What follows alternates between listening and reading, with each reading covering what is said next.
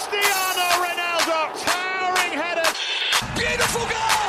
Oh my goodness, Gio Reyna! Leo Messi steps up. Messi! He's still going. And Salah for Liverpool!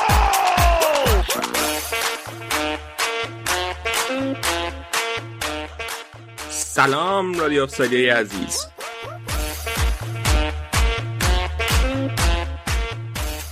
یه اپیزود جدید داریم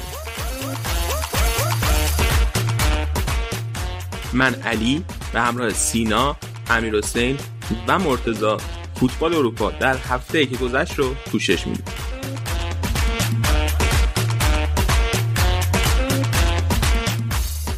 اول با سری آ شروع می‌کنیم. بحث داغمون درباره دو تا بازی یووه جلوی لاتزیو و بعد از اونم اینتر جلوی آتالانتاست. بعدش میریم سراغ لالیگا و هفته مهم و سرنوشت سازش. انتخابات بارسلونا نیمه نهایی کوپا ری و در نهایت دربی مادرید.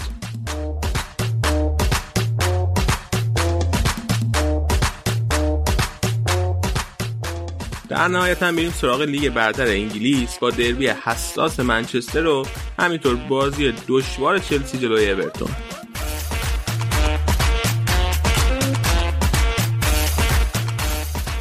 از این هفته رادیو آفساید دو تا کار جدید می‌کنه.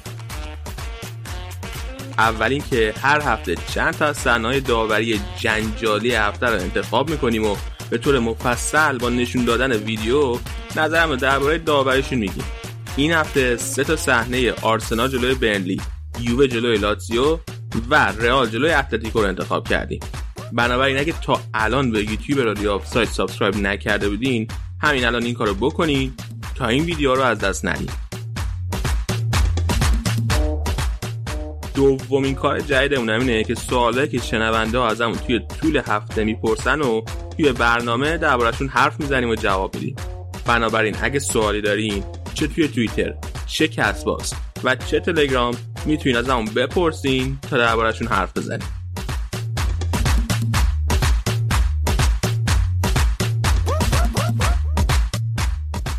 بریم و برنامه رو شروع کنیم یک دو سه To ball from Lichtenstein.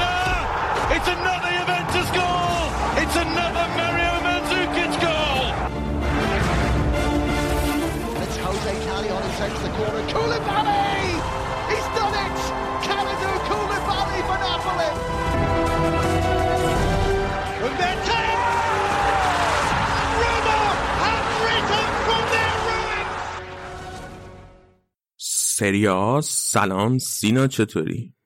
سلام علی مرسی من خوبم. تو خوبی؟ امیدوارم همه شنوندهام خوب باشه. ممنون منم بد نیستم. در هفته ای که گذشت دو هفته سریا برگزار شد. یعنی بقیه جا یه هفته گذشت در ایتالیا دو هفته گذشت در واقع. وسط هفته هم بازی داشتیم. یکی از مهمترین بازی که این دو هفته برگزار شد بازی یوونتوس بود جلوی آتالانتا که گند زدم. یوونتوس بود جلوی لاتزیو. و بیا درباره این بازی بگو. قبلش بگم چرا با بقیه یه پیش زمینه میری با من سریع شروع می‌کنی با راست میگی سوال خوبیه راست میگی داری تبعیض قائل میشی. از برنامه بعدی یه پلنی بریز. می‌خوای همین برنامه من یه پلنی بریزم؟ نه دیگه الان الان به قول خودت میگی ارگانیک نیست. ارگانیک نیست راست میگی آره. از دفعه حالا در حین برنامه سعی می‌کنم فکر کنم وسط برنامه یه برنامه. برات بریزم. باش آره ردیفه خب بریم شروع کنیم. آره همونجور که گفتی مهمترین بازی یوونتوس لاتزیو بود که شنبه برگزار شد و خیلی بازی مهمی هم بود برای هر دو تا تیم. قبلش تو طول هفته خب لاتزیو تو برنامه قبلم گفتیم قرار بود وسط هفته با تورینو بازی کنه که خب تورینو به خاطر شرایط بازیکنهای کرونایی که داشت هفته قبلش بازیشون جلوی ساسولو لغو شده بود و وسط هفته هم گفته بودن ما نمی‌تونیم به خاطر هشت بازیکن از تورین سفر کنیم و بریم به روم برای بازی جلوی لاتزیو. و خب باز دوباره قضیه مثل بازی یه جورایی مثل بازی یوونتوس ناپولی شد که لاتزیویا رفتن تو استادیوم و تورینویا اصلا پرواز نکرده بودن که برن روم. حالا یه قضیه که بود می‌گفتن که بعد از اون داستان یوونتوس ناپولی سری آ این مجوز رو به تیما داده بود که تو طول فصل وقتی اون تعداد بازیکنشون که به حد نصاب تعداد کرونا یا نرسیده که فکر کنم 10 تا باشه یه مجوزی یک بار داشته باشن در فصل که بتونن اینجوری در واقع با زیر 10 تا هم درخواست بدن که بازیشون لغو بشه. و اون بازی رو در واقع اینا جلوی ساسولو این مجوز رو استفاده کردن. و در واقع استدلال این بود که اوکی دیگه جلوی لاتزیو نمیشه استفاده کرد. ولی این رو ندیده بودن که این بازی وسط هفته بود و اون مجوز یه مجوز یک هفته ای بوده یعنی هفت روزه بوده. و استدلال تورینو این بوده که خب شما مجوز هفت روزه دادین و ما دو تا بازی تو این بازه داشتیم و خب الان عملا نمی‌تونستیم واسه بازی بعدم برسیم.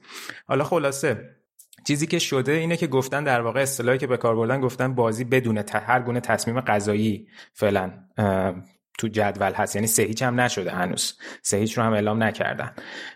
یه مقدار شرایط رو هواییه ولی به نظر می‌رسه که حالا سه هیچ هم بکنن باز کار به دادگاه و دادگاه کشی بشه مثل همون قضیه یوونتوس ناپولی بشه. یعنی فقط یک بازی تکراری یعنی یه بازی حتما برگزار خواهد شد. این بازی با توجه به شرایطش. اون وقت برای بچه تو زمین رفتن دیگه؟ آره.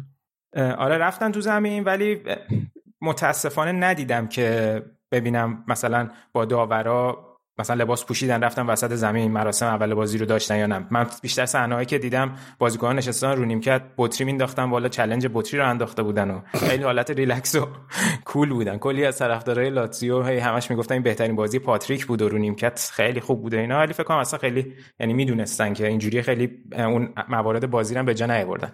خب کلا وقتی می‌دونین اون تیم هم نمیاد و شرایط هم اینجوریه دیگه وقتی یک بارم این اتفاق افتاده خب باید بهتر handle می‌شد دیگه الان صرفا یک سری کار administrative و مدیریتی حالا باید انجام بشه تا این بازی برگزار بشه. خلاصه یعنی لاتزیو اون بازی وسط هفتهش استراحت کرده بود. این یه مزیتی داشت نسبت به یوونتوس. ولی یوونتوس بازی وسط هفتهش توی ورزشگاه خودشون بود که تونستن سه هیچ اسپتزیا رو ببرن. حالا البته با توجه به نتیجه خیلی هم بازی اونجوری آسون براشون نبود. چون اسپتزیا هم خیلی تیم خوبیه و اخیرا نشون داده که یقه تیمای بزرگ رو گرفته. ولی یوونتوس به نسبت بازی خوبی داشت و کیزا بازم یکی از ستاره های بازی بود که گل دومو زد و برناردسکی هم دو تا پاس گل داد.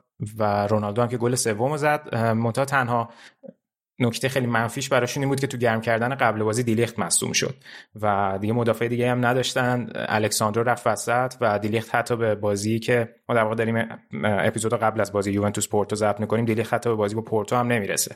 و خلاصه ساندرو و دمیرال این بازی بازی کردن و همینا هم رفتن جلو لاتزیو هم با همین ترکیب توی دفاع. شروع کردن که خب زیاد خیلی امید یعنی منظور بالاخره الکساندرو سابق سابقه بازی یعنی حتی دمیرال هم شاید گزینه اول نباشه تو خط دفاع ولی وقتی بونوچی و کیلین و دیلیخ نیستن دیگه پیولو چاره ای نداشت. و خب دیبالا هم که خیلی وقت مصوم بنتانکور هم کرونایی بود و فرابوتا هم که بازی قبل اومده بود جای الکساندرو بازی می‌کرد اونم محروم شده بود و آرتورو بونوچی هم که صد درصد نبودن خیلی خلاصه دست پیرلو بسته بود. و حتی قبل بازی گفتن که رونالدو هم fit نیست و پیرلو روش ریسک نمی‌کنه. برای بازی با پورتو نگهش داره و خب رونالدو بعد چند هفته رو نیمکت نشست که خیلی هم خب به نظر خوب بود دیگه. خیلی وقت بود گفتیم که استراحت هم نکرده بود و این شانس به موراتا داده شد که تو نوک خط حمله باشه. همینجا من یه معذرت خواهی بکنم. هفته پیش همه موراتا رو مثل همیشه ماروتا گفتم. سعی می‌کنم دیگه رعایت کنم. منم حواسم نبود هفته پیش اینو چیز کنم. آره آره. تذکر بدم. تذکرت ولی آره رونالدو که رو نیم کرد نشسته بود. چیزم بود. اوکی هم بود. خوشحالم بود. معمولا رو نیم کرد میشینه بعد اخلاقی می‌کنه. آره پس یعنی احتمالا واقعا که می‌گفتن آماده نبوده بوده این قضیه. البته نیمه دوم دقیقه هفتاد به بعد اومد ولی نمی‌خواستن دیگه بازی کنه. چون هیچ کدوم بازی ها رو استراحت نکرده بود تا حالا. همه رو بازی کرده بود. و اما خب این باعث شد که پیرلو نشون بده که یه سری کارهای عجیب غریب هم می‌تونه بکنه. ترکیب اولیش خیلی متفاوت و عجیب غریب بود. در واقع اومد 4 2 3 1 بازی کرد. چیزی که فکر می‌کنم تا حالا بازی نکرده بود. و نکته خیلی جالبش این بود که حالا کوادرادو به این بازی رسیده بود. کوادرادو رو گذاشت راست. بعد برناردسکی رو بود فولبک چپ که خوبم جواب داد. حالا به این معنی نیست که برناردسکی دیگه باید فولبک چپ بازی کنه ولی تو این بازی خوب جواب داد. و نکته جالب این بود که دنیلوی که همیشه صحبت می‌کردیم که وقتی فول بکه تو موقع بیلداپ بازی می‌رفت بعضی وقتا کنار بنتانکور یا ربیو دابل پیوت می‌شدن. گاهی حالا این بازی از اول دابل پیوت رفت وسط بازی کرد. خیلی نکته جالبی بود و خیلی هم خوب بود. یه آماری بود که توی این بازی دانیلو 8 تا قطع توپ داشت که 5 تاش توی زمین حریف بوده و این بهترین آمار یک بازیکن یوونتوس توی کل فصل توی فاکتور قطع توپه. که خب نشون میده که قشنگ یعنی دانیلو اون بازیکنیه که در خدمت پیرلو بوده و پیرلو قشنگ داره اون بازی که تو ذهنشه رو از یکی مثل دانیلو می‌گیره که خیلی نکته جالبیه. و دیگه میگم بعد کیزا رفته بود وینگ چپ کولوسفسکی هم وینگ راست رمزی داشت پشت مراتا بازی که در واقع مراتا شده بود مهاجم هدف شماره 9 بازی می‌کرد. منتها اتفاقی که افتاد این بود که همونجوری که خود پیرلو هم گفت 20 دقیقه اول بازی کاملا لاتزیو بود که برتر زمین بود و یوونتوس اومده بود باز دوباره اون های پرسش رو داشت پیاده می‌کرد ولی این کار رو خیلی به خوبی انجام نمی‌داد و باعث می‌شد تو بعضی منطقه ها لاتزیو بتونه که دو تا بازیکن داشته باشه در مقابل یه بازیکن یوونتوس و در نتیجه فضا رو داشتن و لوئیز آلبرتو و میلینکوویچ هم خیلی خوب بودن و خیلی خوب تونستن تو نیمه اول به نسبت کار بکنن و دیدیم که گلشون هم البته روی اشتباه کولیسفسکی بود که وقتی کوارادو داشت حمله می‌کرد در واقع اومد عقب کمک کنه و توپو از روی پرس از توی پرس در بیاره ولی یه پاس رو عقب خیلی اشتباه داد و یاکیم کوریام تونست به راحتی دروازه شزنی رو باز کنه. بعد از اونم لاتزیو چند تا موقعیت خیلی خوب داشت. هم ساویچ موقعیت داشت هم لوئیز آلبرتو جفتشون موقعیت داشتن. این بازی به نسبت بازی خیلی خوبی برای چیروی موبیل هم نبود البته. یاکیم کوریا خیلی جلوتر بازی می‌کرد. ولی خب جواب خیلی خوبی داد یوونتوس. دقیقا بعد 20 دقیقه بود که به بازی برگشتن و کاری که می‌کردن این بود که یه اوورلود جالبی تو سمت چپ زمینشون پیاده می‌کردن و باعث می‌شد خب اون همیشه اون تکنیک اوورلود آندرلودی که توی یه سمت زمین و سمت مقابلش پیش میاد و پیش بگیرن و کوادرادو سمت راست خالی می‌شد که بعد توپو میرسوندن در واقع به کوادرادو با تغییر جناح بازی با چند تا پاس که همون می‌شد نوع یکی از تکنیک های حملهشون. و البته خب همون سمت چپ هم که اوورلود داشتن ربیو هم بهشون اضافه می‌شد کنار کیزا و حتی کولیسفسکی هم از طرف راست مایل می‌شد به چپ. و همین می‌تونیم رد پاشو توی خط توی گل اولشون ببینیم که خیلی خوب ربیو رفت تو محوطه و یه شوت خیلی قشنگ با پای چپ زد. حالا از تو محوطه بود ولی شوتش مدلش من یاد خیلی شوت خوبی زد. خیلی خوب بود خیلی خوب. من یاد اون گلش فصل پیش به میلان انداخت البته اون از پشت محوطه بود ولی استیل ربیو خیلی روی این شوت جالبه. البته یه انتقادی هم بود که این رینا چون دو تا گل در واقع یه جورایی زاویه رو خوب نبسته بود. متف نمی‌تونست کاری کنه. خیلی بالا زد. ولی خیلی خوب بود. خلاصه اون گل خیلی مهم بود که یووه برگرده به بازی. یه صحنه خیلی مهم هم داشت. دقیقه 24 که توپ خورد به دست وزلی هوت که داور پنالتی نگرفت. حتی تو وارم رفت پنالتی نگرفت. حالا اونو جدا راجبش صحبت می‌کنیم. و در واقع دیگه گفتن که خیلی بهش اعتراض شد به داور اگه اشتباه هم داوید ماسا بود داور بازی که اصلا چرا به وارم نرفته چک کنه هم خیلی از در واقع این مدیرای یوونتوس همیشه صحبت می‌کنیم از تو سکو داد و قال می‌کنن اونجا هم باز داشتن داد و قال می‌کردن. به نظر صحنه خیلی واضح بود ولی داور نگرفت. اما خب یوونتوس نیمه دوم هم بازی خوبش رو ادامه داد. لاتزیو هم جواب خیلی خوبی نداشت برای این بیلداپ یوونتوس و همون همون بازی همیشگیشون که تو حمله 3 5 2 بودن و توی دفاع 5 3 2 لو بلاک می‌شدن رو داشتن انجام می‌دادن و نتونستن در واقع جواب خوبی به یووه بدن. و یووه خیلی زود گل زد. دقیقه 56 بود که یه توپ رو با یه محشر کرد کیزا و توپو رسوند به موراتا. اونم یه فرار کرد اونم ضربش خیلی خوب بود. و قشنگ میشه گفت این بازی یه جورایی برگشت به بازی موراتا بود. چون دوتا گل سوم از رو نقطه پنالتی زد در واقع دوتا گل زد یه پاس گل داد و تو کل تورنمنت های این فصل برای یوونتوس 16 تا گل زده. رکورد خودش رو که رکورد قبلش تو یوونتوس بود بهتر کرد و هنوز چند تا بازی مونده تا آخر فصل. چند هفته بود که خب هی on و off مصدوم بود و بازی می‌کرد و اینا ولی اون آمادگی رو نداشت. و خب البته وقتی که رونالدو هم بازی نمی‌کنه من یه پادکستی گوش دادم یه اصطلاحی گفتن که وقتی رونالدو بازی نمی‌کنه انگار که بقیه بازیکن یک مقدار بیشتری احساس این می‌کنن که باید بار مسئولیت رو به دوش بکشن وقتی رونالدو نیست. و این اتفاق هم این بازی افتاد. دیگه میگم بعدش هم لاتزیو نتونست خیلی کاری بکنه و نکته که برای لاتزیو هست اینه که تعویضاشون هم که تعویضایی که می‌کنن خب بازیکنایی که رو نیمکت دارن اصلا قابل مقایسه نیستن با بازیکنایی که تو ترکیب اصلی هستن. و این کاملا به خاطر اشتباهاتیه که مدیریت لاتزیو توی یارگیری اول فصل داشته. ایگلیتاره و لوتیتو و ماتری هم که دستیار ایگلیتار است توی جذب بازیکن. خب الان با وجود اینکه مثلا خب اون خط هافبکشون انقدر خوبن لوکاس لیوا و ساویچ و لوئیز آلبرتو ولی مثلا بازیکنایی که جانشینشون میشه اصلا در حد و اندازه‌شون نیستن. بعد اومد تعویضایی که کرد کایسدو و موریکی رو آورد که برن نوک وایسن. ترکیبو کرد 4 2 4 یه ترکیب عجیب غریب که برن در واقع روی هد و بازی مستقیم کار بکنن. ولی خب موریکی همون بازیکنی که این همه پول براش خرج شده نیست و خیلی بازی بدون ایجاد موقعیت خیلی خوب گلی رو دیگه بعد از خوردن گل سوم داشتن که در نتیجه باعث شد که یوونتوس با یه بازی که مورد تمجید خیلی قرار گرفت این بازی رو ببره. بعد اون گل اولی که خوردن یعنی بعد اینکه یوونتوس بازی رو دست گرفت فقط یه موقعیت داشتن که میلینکوویچ سایش توپو زد به تیر دیگه جز اون موقعیت آره زد به تیر فکر کنم. آره. دقیقاً دقیقاً. ولی میگم البته بعد هم آوردن لاتزاری هم مصوم شد قبل بازی. خب حساب کن که اینا سه تا بازیکن اصلیشون نبودن. یعنی اون لوئیس فیلیپه و رادو که تو دفاع نیستن خود اینزاگی هم گفته بود. ما می‌تونستیم بدون یکیشون ادامه بدیم. فصل ولی بدون دوتاشون و بدون دوتاشون واقعا سخته برام. و لاتزاری هم که نبود دیگه لولیش رفته بود. راست محمد فارس رفته بود چپ و دیگه مثلا آوردن ماروسیچو ببخشید موریکی و کایسدو و پریرا خیلی نتونست براشون کاری انجام بده. حالا فقط یوونتوس یه اتفاق خوبی که براش افتاد این بود که حداقل بونوچی و آرتور و رونالدو هم یکم آخرش بازی کردن تو فرم بازی باشن. شاید که جلو پورتو بتونه ازشون استفاده کنه. فقط یه مصاحبه چند روز قبلش آریگو ساکی انجام داده بود که خیلی انتقاد کرده بود از یوونتوس و گفته بود این بازیکنای جوانشون اصلا تو ترکیب جا نیافتادن و اینا یه مجموعه ای که دارن به باشگاه یوونتوس خیانت می‌کنن با این سبک بازی که دارن انجام میدن. اینا خیلی تند بود به نظرم. در واقع خب بالاخره یه تیمی که نه سال قهرمان شده تو هر کاری بکنی اگه مثلا الان خب اینتر اوضاعش خوبه. الان یعنی پیرلو هر نتیجه بگیره خب خیلی سخته که تو بخوای به این نتیجه برسی که این تیم مثلا براش یه شکست بزرگ بوده یا نبوده. ولی اینجوری خیلی هارش به نظرم نظر داد. و پیرلو هم جوونش نه منظورش بود که جا نیفتاد مثلا کی زاکی به من خیلی خوب شده. فکر نمی‌دونم. ببین الان مک... جوانای دیگه بخوایم بگیم مکنی و کولوسفسکی هم خب؟ مکنی هم که خوب بوده. حالا کولوسفسکی یه ذره خوب نبوده که اونم مثلا تو پستش بازی نکرده. آفرین دقیقا. کولوسفسکی اولاش که تو پستش بود خیلی خوب بود. بعد ناچار شد که بره توی خط حمله زوج رونالدو وایسه. خودش هم این بازی گفت که من اصلا وظایفم این بازی کاملا فرق داشت با زمانی که رونالدو تو زمینه. و البته درسته که خب این بازی اون توپ عجیب غریب و لو داد ولی 20 سالشه.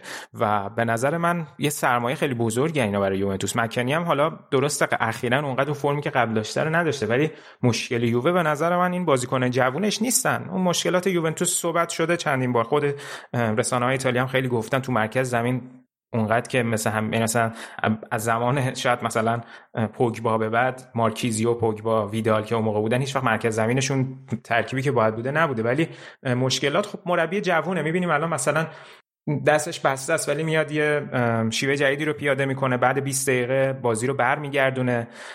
میگم نکته خوب پیرلو اینه که از اشتباهاتش نشون میده که درس می‌گیره و بلا فاصله جواب خوبی به اون اشتباه میده. و خب طبیعی هم از مربی که سال اولش این اشتباهاتو داشته باشه. حالا الان آزمون بزرگیه واقعا براش جلوی پورتو. بازی رفت و دو یک باختن که اون یه گل خیلی مهم بود. به نظر من کماکان شانسشون خیلی بالا یک به خصوص اینکه الان هم رونالدو هم موراتا اون جلو با هم بازی می‌کنن. و احتمالا بونوچی هم برسه که خب بونوچی وایسه کنار دمیرال. فقط نکته منفیش اینه که دانیلو خب بازی رفت محروم شد. اما حالا باید ببینیم که این ترکیب که تو زمین بودن می‌تونن کمک کنن. و اگه آرتور هم نیمه دوم بیاد بهشون کمک کنه فکر می‌کنم که بازی خوبی بشه بتونن ببرن بتونن ببرن برن مرحله بالاتر. حتی کار سختی دارن به خاطر اینکه مهدی تاره می‌گفت که پورتو از طرف کل پرتغال داره میاد بازی کنه و فقط از طرف طرفدارای پورتو نیست. من اینا با کل پرتغال دارن روبرو میشن. بله فوتبال ملی رو به مسابقه به مسابقه فوتبال ملی. سیستم ایران دیگه بنده خدا ذهنیت. ولی خیلی جالب بود که بردش کنفرانس. کنسای با مهاجمه چیزش نه مهاجمه گل زنش نه مهاجمه خوبش نه خیلی هم عجیب نیست. من نمی‌دونم. نه نه من... خب از این لحاظ که اعتماد به نفس اینو داشت که اومدم انگلیسی صحبت کرد. یعنی خب البته آره. می‌تونست بیاد مترجمم براش بیارن خوب ولی اعتماد به نفس داشت. آره. از استاد که خیلی بهتر بود. ای بابا مترجم برجسته کشور رو چرا اینجوری راجعش صحبت آره. یه سوالی می‌خواستم ازت بپرسم که بعدش این قسمت یوونتوس رو هم با همین متصل کنیم قسمت اینتر. به نظر تو اگه حالا این فصل اینجوری که به نظر میاد پیش بره و اینتر در قهرمان سریا بشه این پایان دادن سلطه نه ساله یوونتوس بیشتر به خاطر عمل کرده خوب اینتر بوده یا عمل کرده ضعیف یووه؟ کدومش وزن بیشتری داشته برات؟ من فکر می‌کنم که خیلی سوال سختی پرسیدی. ببین یعنی دارم فکر می‌کنم اگر مثلا فصل پیش یووه بود و ببین آخه فصل پیش ما خوب بودیم به نسبت. حالا نمیگم که فاصله یک امتیاز بود چون واقعا فاصله یک امتیاز نبود. یووه آخر شل کرده بود که ما به یک امتیازشون رسیدیم ولی 82 امتیاز آوردیم. ولی بی‌نقص بوده این ترم یعنی طی هفته های اخیر حداقل. آخه از اینه که یوونتوس بازیکن داشته. یعنی اینجوری نیست که بگیم مثلا یوونتوس تضعیف شده و اینتر قوی شده. می‌دونی چی میگم؟ جفتشه نمی‌دونم نمی‌دونم چجوری بگم که وزن کدوم بیشتره. یعنی انقدر یعنی ببین الان مثلا به عنوان هوادار خیلی طبیعیه بگم الان وزن کاری که کنته کرده بیشتره چون واقعا چیزی که پیاده کرده خیلی تحسین برانگیزه به نظر من و به خصوص اینکه اوایل فصل شیوه بازیشو بعدش بعد اشتباهاتش عوض کرد. ولی خب از اون ورم بازی مستقیمی که اینتر جلوی یوونتوس داشت پیرلو مقصر بود. یعنی بازی عجیب غریبی بود. و خب مثلا همون یکی جزو یکی از بازی مهم بود. الان هم هنوز لیگ تموم نشده ولی خب میگم گفتم با این فرض که حالا لیگ اونجوری که انتظار داریم پیش بره و اینتر در نهایت قهرمان من فکر کنم وزن خود اینتر باز بیشتر بود. یعنی حتی اگه یوونتوس یعنی اگه اینتر مثل فصل پیشش ادامه می‌داد یعنی این ثباتی رو که الان داره نداره بازم یوونتوس قهرمان می‌شد. ولی اینتر در واقع اون فاصله ای که تا فصل پیش بینشون بود و جو اومد جبران کرد. اوکی. یه چیزی که داره این وسط اینه که الان یووه حتی دوم جدول هم نیست. اگر تا آخر فصل اینطور بمونه وقت من فکر کنم بشه بحث کرد که شاید هم ضعف خود یووه بوده. آره دقیقا. این یه بحث دیگه صد درصد. ولی الان کماکان یه فکر کنم دو هفته دیگه اون بازی لعنتی هفته دیگه هفته دیگه وسط هفته اون بازی با ناپولیون انجام میده یکم. البته اونو ببره بازم دوم نمیاد. ولی فرمشون الان باز بهتره. یعنی درسته یه چند تا بازی رو نتیجه نگرفتن ولی بازیکناشون برسن. میگم من کماکان اینتر رو قهرمان 100 درصدی نمی‌دونم. خیلی بازی مونده به خصوص به خاطر شرایط بازی ملی و کرونایی ولی خب دست بالا رو داره دیگه با توجه به آره به خصوص که از اینجا بعدا دیگه اینتر اون شرایط بازی کرونایی اینا نداره دیگه چون از همه جام حذف شده. عملا هفته یه بار بازیاش. آره به شرط اینکه خب بره بالا دیگه. آره. دقیقا از اینجا به بعد مهمه چون تا اینجاش که تعداد بازیاشون برابر بوده. اینا تو نیمه نهایی کوپا ایتالیا هم که با هم بودن. فقط میلانه که دوتا بازی بیشتر داشته توی یوروپا لیگ در واقع به نسبت اینتر. یه سوالم یکی از شنونده پرسیده بود به اسم علی رضا پرسیده بود که به نظرتون لاتسیو اگر که سهمیه چمپیونز لیگ نگیره سرنوشت سیمون اینزاگی چی میشه؟ فکر می‌کنم که طبق چیزی که من خوندم قراره که توی همین تعطیلات بازی های ملی با لاتزیو مذاکره کنم برای تمدید تا 2023 یا 2024 و چیزیه که حتی خود لاتزی... خود اینزاگی هم مثل که بدش نمیاد. یعنی به نظر می‌رسه که این اتفاق مستقل از اینه که صعود کنن یا نه. منتها باید دید که مثلا من اگه جای اینزاگی بودم واقعا باید یه جوری با این آقای لوتیتو طی شد که آقا این چه وضع یارگیری توی بحث نقل و انتقالاته یعنی ببین کمم خرج نمی‌کنم بد خرج می‌کنم. و خب این تابستون تابستونیه که به نظر می‌رسه میلینکوویچ ساویچ رو خیلی تیما شاید بخوانش. از اون طرف هم خب شاید تیما خیلی نتونن اون پولی که لوتیتو می‌خواد رو پرداخت کنه. ولی خب خود ساویچ شاید اصلا دیگه تو اون فازی باشه که من بخوام برم. چون واقعا بازیکن با کیفیتیه. یعنی اگه که نخواد توی Champions League بازی کنه در نتیجه اینا همش مواردی که دست به دست هم میده الان خب واقعا میگیم دیگه عمق ترکیبشون خیلی ضعیفه. به خود مثلا اول فصل اگه داوید سیلوا رو می‌گرفت خیلی باز می‌تونست کمک بزرگی بشه مثلا اونجوری داوید سیلوا رو از دست دادن اومد شلوغ بازی در آورد. در حالی که بعد معلوم شد اصلا داوید سیلوا گفته که همچی چیزی قرار نبوده باشه. میگم اینزاگی شاید بی اشتباه نیست اینزاگی هم توی اتفاقات این فصل ولی بیشتر مشکلات لازیو به نظر من برمیگرده به نوع مدیریت بازیکنایی که از طرف مدیریت باشگاه مشکل مالی نداره باشگاه. یعنی مش... به نسبت استیبلن. ولی این قضیه هست. ولی به نظر من تمدید می‌کنه.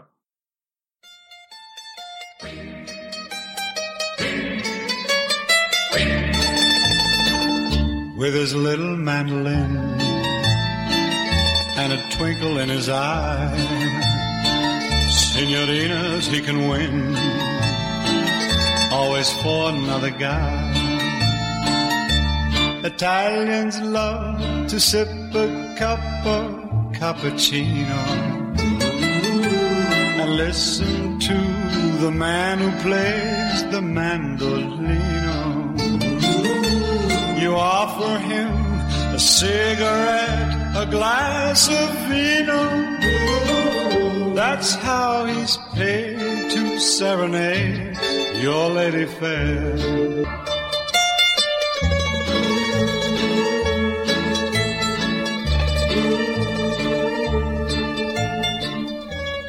خب بیا بریم سراغ یه بازی دیگه که این هفته برگزار شد ببخشید بازی اینتر جلوی آتالانتا که یکیش بردین.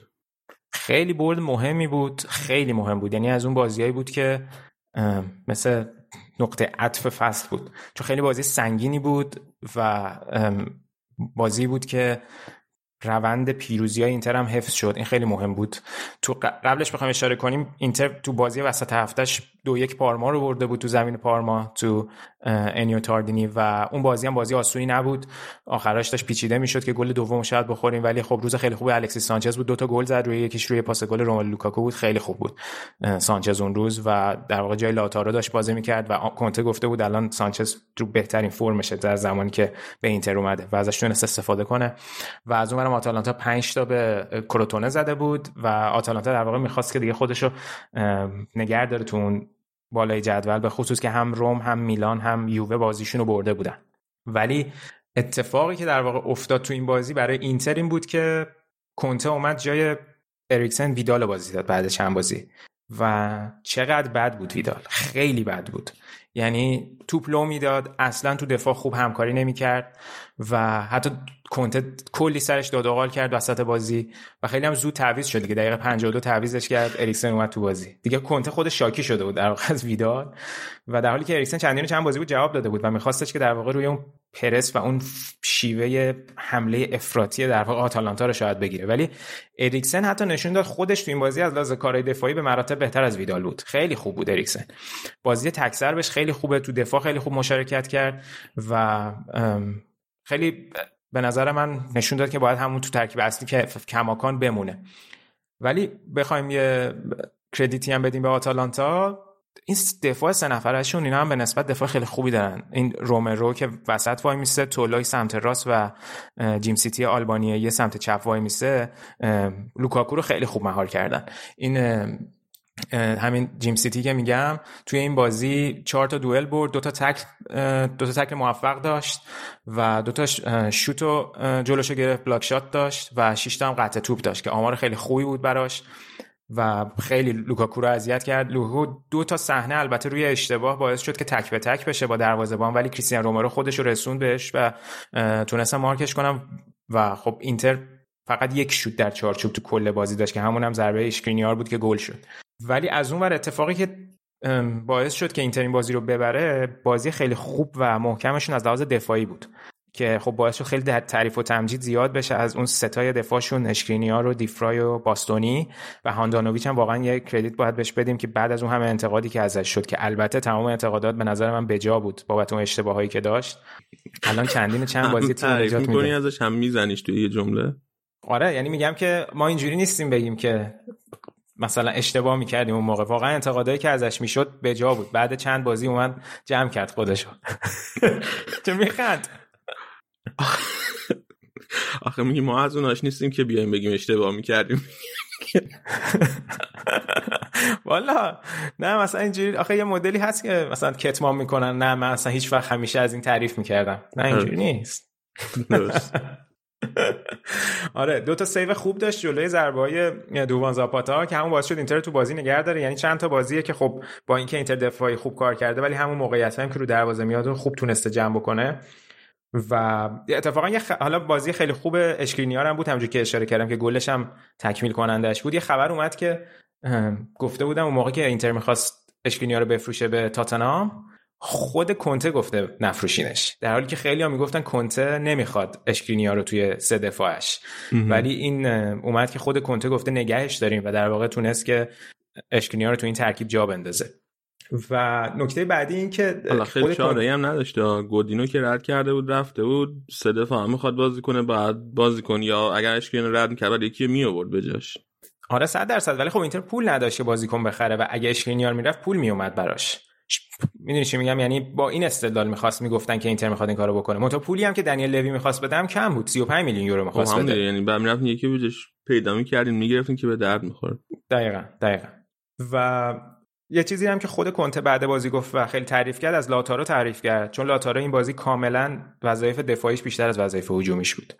و گفتش که چقدر در خدمت تیم و حاضر بوده که تو عقب زمین بازی کنه. یه آماری این page کالچو داتاتو توی توییتر گذاشته بود از بازی خیلی خوب لاتارو پریشیچ حکیمی توی فاز دفاعی که هر کدومشون چندین و چند تا قطع توپ داشتن و یه آماری ارائه داده که میانگین در واقع تعداد قطع توپاشون تو کجای زمین بوده و لاتارو پریشیچ کاملا میانگینش توی زمین خودی بوده و پریشیچ میانگین توپای قطع توپش توی عقبتر از محوطه جریمه اینتر بوده. یعنی پریشیچ خیلی عقب بازی می‌کرد. و لاتارو هم اگه ببینیم 6 تا قطع توپ توی نزد نیمه زمین نصف نیمه زمین خودشون داشت. و حکیمی هم این بازی وظیفه دفاعیش خیلی بیشتر بود. کلا اینتر خیلی عقب بازی می‌کرد. و این باز همون برمیگرده به اون سیستمی که کنته داره با توجه به شرایط بازی حریفش بازی می‌کنه. و میگم بازی خیلی بازی برابری بود. یعنی اینجوری نبود که بگم اینتر حتما باید این بازی رو می‌برد. یعنی امکان داشت بازی هم مساوی بشه. خیلی اینجوری نباشه که بگیم مثلا حق اینتر ضایع شده. ولی از اون بازیایی بود که برای قهرمانی خیلی مهمه و تیمی که باید قهرمان بشه این بازی رو باید در بیاره و ببره. و میگم الان دوباره اون اختلافمون با صدر جدول و شیش امتیاز رو حفظ کردیم. خیلی نکته مهمی بود و توی هفته بازی نیم فصل دوم هم همه رو بردیم. و فقط دو تا گل خورده اینتر که خیلی نکته مهمیه و ده تا بازی پشت هم هم هست که توی سنسیرو داره می‌بره. و همه اینا دست به دست هم داد تا جشن تولد 113 سالگی باشگاه و با صد نشینی سری آ جشن بگیریم. خیلی تولد دو تا باشگاه اینتر و رئال مادرید نزدیک به هم اینتر 113 سال شد؟ بله بله. تبریک میگم تولدتون خیلی ممنونم. جوون ترین 6 سال از رئال جوون ترین پس. دیگه به چشم نمیاد. 6 سال توی 113 و 119 آره. ولی به صورت این کجا و آن کجا. شما عنوان های اروپایشونه که نگاه کنی بله. عنوان های داخلیشونه که نگاه کنی بله. عنوان های جهانیشون رو حتی که نگاه کنی. چند تا جهانی داریم داریم. پنج تا فکر کنم چیز پنج تا،. آره پنج تا از اینجا هم باشگاه جهان این مدلی رقابتی داره. بله. یه تعدادی از اونا داره. فکر کنم دو تا از اونا داره که قهرمان آمریکا آمریکا جنوبی با قهرمان اروپا بازی می‌کرد. اینقدر زیاده که من دیگه شمارشش از دستم در رفته حقیقتش. بحث و سریا رو همه رو باید مال خود کنین. این رالیا اصلا. بابا خودت بحث رو پیش کشید. من گفتم تولد اون نزدیکه من اصلا بحث دیگه ای نکردم. خب. سگانه دارین؟ سگانه که عنوان نیست که. یعنی هیچ عنوان نیست؟ سگانه دارین یا ندارین؟ یه تیم دامیننت در یک سال فوتبالی که در یاد همه میمونه. درست. ندارین. بله. حالا ببینیم که فعلا جلو آتالانتا چیکار می‌کنین؟ ببین شما مربیتون سگانه برد بعد اینجوری که من دیگه نمی‌خوام اینجا بمونم. میرم رئال. یعنی اون سگانه ای که میگی وضعیتش این شکلی بود. نیومد حتی همه چی میلان رسیده بود. نیومد حتی توی میلان جشن بگیره قهرمان. به خاطر اون ارتباط عاطفی بود که گفت من اگه برم میلان نمی‌تونم برگردم برم مادرید. از هنوز که هنوز ازش می‌پرسن بهترین تیمت کدوم بود میگه اینتر بوده. این مربی با کلاس. خیلی خوب. بیا. بریم راجبه بازی. میلان هم صحبت کنیم. آره حتما. حالا با جزئیات حتما هفته بعد راجع به میلان صحبت می‌کنیم که با ناپولی بازی دارن و وسط هفته هم باید با یونایتد توی لیگ اروپا بازی کنن. ولی اتفاقی برای میلان افتاد این بود که بازی وسط هفتهشون جلوی اودینزه یه بازی فاجعه بود که واقعا شانس آوردن نباختن که اون لحظه آخر اون بازیکن اودینزه پاشد تو محوطه جریمه اسپک که پنالتی شده گل مساوی رو زدن خیلی عجیب غریب بود. یعنی همه هواداره میلان شاکی بودن از اون بازی میلان. خیلی هم عجیب بود چون جلوی روم خیلی خوب بودن و یهو جلوی اودینزه کاملا کم خطر و پر از اشتباه بودن. ولی دیگه اون دست رسید و حالا کلی حرف شده بود که دست رسید. آره کلی حرف شده بود که این عمدی بوده و match fixing بوده و اینا. بابا خیلی بعیده این اتفاقا. نمیگم پیش نمیاد ولی معمولا آخه دقیقه 95 بازیکن تعویزی. خب زودتر می‌کردی اگه می‌خواستی match fixing بکنی. چه کاری خب آخه؟ شاید دقیقه 95 شرط بسته بودن بابا خیلی خیلی از این چیزای سنگینه. من نمیگم نیستش ولی دیدیم نمونهش تو ایران دو سه بار اتفاق افتاده. هم اون اون که اون روز خودت گفتی هم مال علیزاده جلوی پرسپولیس همین فینال جام باشگاه آسیا, آسیا این مهدی شیری پا شد اسپک زد. یعنی واقعا بازیکن شاید تو اون شرایط مغزه یاری نمی‌کنه. فقط صرفا می‌خواد توپو دور کنه. من نمیگم بود یا نبود ولی اینقدر که همه زده بودن که آی برای میلان پنالتی گرفتن آی چه می‌دونم این میل می‌خوان میلان قهرمان بشه اینا اینجوری هم نبود دیگه. بعد خود باشگاه اودینزه هم جوابش خیلی جالب بود صحبت کردن مثلا گفته بودن چی شده بود تو تمرین بعدی. فقط مربی تیم گفته بود که این تو تمرین بعد بازی که بود این مدیر فنیمون اومد. یه توپ آورد که ببره جلوی این بازیکن اودینزه. اسمش چی بود؟ اسمش هم یادم رفت. ینس لارسن. بهش گفته لارسن بهش گفته بود که از این تو می‌تونی تو تیم والیبالمون بازی کنی و اینا. دیگه سرتش هم آورده بودن. ولی خب باعث شد که میلان بازی تنزی داشته مدیر فنی اون باشه اودینزه واقعا. یخ کردم جمعش کرده بود دیگه. ولی دیگه چیزی بوده که در توانش شده. در حد لوان گولسکی بود.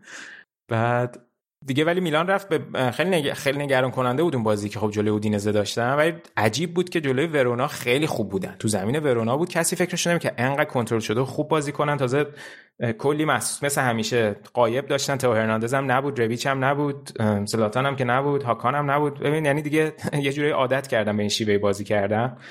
ولی خیلی بازی خوبی کردن و اصلا ورونا اون ورونایی که مثلا جلوی یوونتوس بود نبود و بازی خیلی خوب میلان بود. که تونستن دو هیچ ببرن. دو تا گل خیلی خوب خوبم زدن. یه گل گل اولشون کرونیش زد گل دومش هم دالوت زد. و حالا دو تا بازی خیلی سخت دارن. یکی جلوی یونایتد و بعدش هم جلوی ناپولی. که حالا همینجور که گفتم هفته بعد مفصل راجبش حرف می‌زنیم ولی کلا نبودن بن ناصر هم خب خیلی به ضررشون شده دیگه. همیشه نشون داده با وجود اینکه تونالی کسی هستن ولی بن ناصر وقتی هست یه لول دیگه یه بازی به خصوص اون دیدی که توی پاسای پخش توپ داره خیلی متفاوته با اون دوتا بازیکن. این وضعیت خود میلان بود. زلاتان هم که کماکان مصوم فکر کنم به این جفت بازی نمی‌رسه. هفته هم که کلا توی فستیوال سانرمو تشریف داشت. فقط سر بازی ورونا فکر کنم رفته بود ورونا. بعد می‌خواست برگرده یه ویدیو گذاشته بود خودش مثل که تو ترافیک گیر می‌کنه اما ماشین پیاده میشه موتور می‌گیره.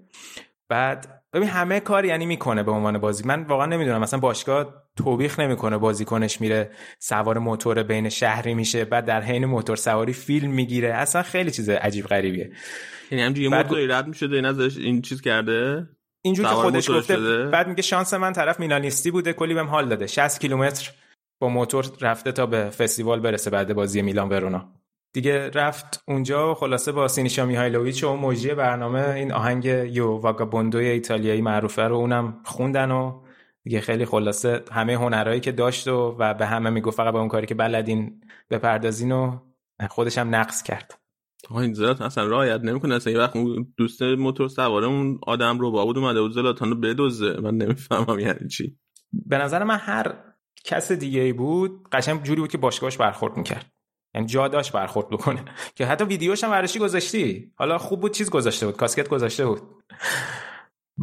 و دیگه یه خبر دیگه هم این بود که مربی سوئد تیم ملی سوئد باش مصاحبه کردن یا نه اندشون گفته بود که ما با زلاتان جلسه داشتیم و اینا و یه جوری چراغ سبز نشون داده بود که احتمالا تو بازی مارچ دعوت بشه به تیم ملی سوئد که یورو هم بازی کنه. خلاصه کلی پر خبره دیگه زلاتان.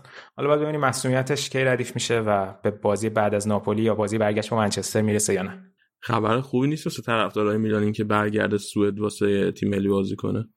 آره بهتر بود که خب توی این تعطیلات با میلان باشه. به خود سعی بخواد یورو هم بازی کنه. تا بسونم که کوتاه یورو هم بازیش فشرده میشه. تابستون کوتاه رو حال کوتاه دیگه. وینتر ایز فاز زد بازی اومدی. تابستون کوتاه.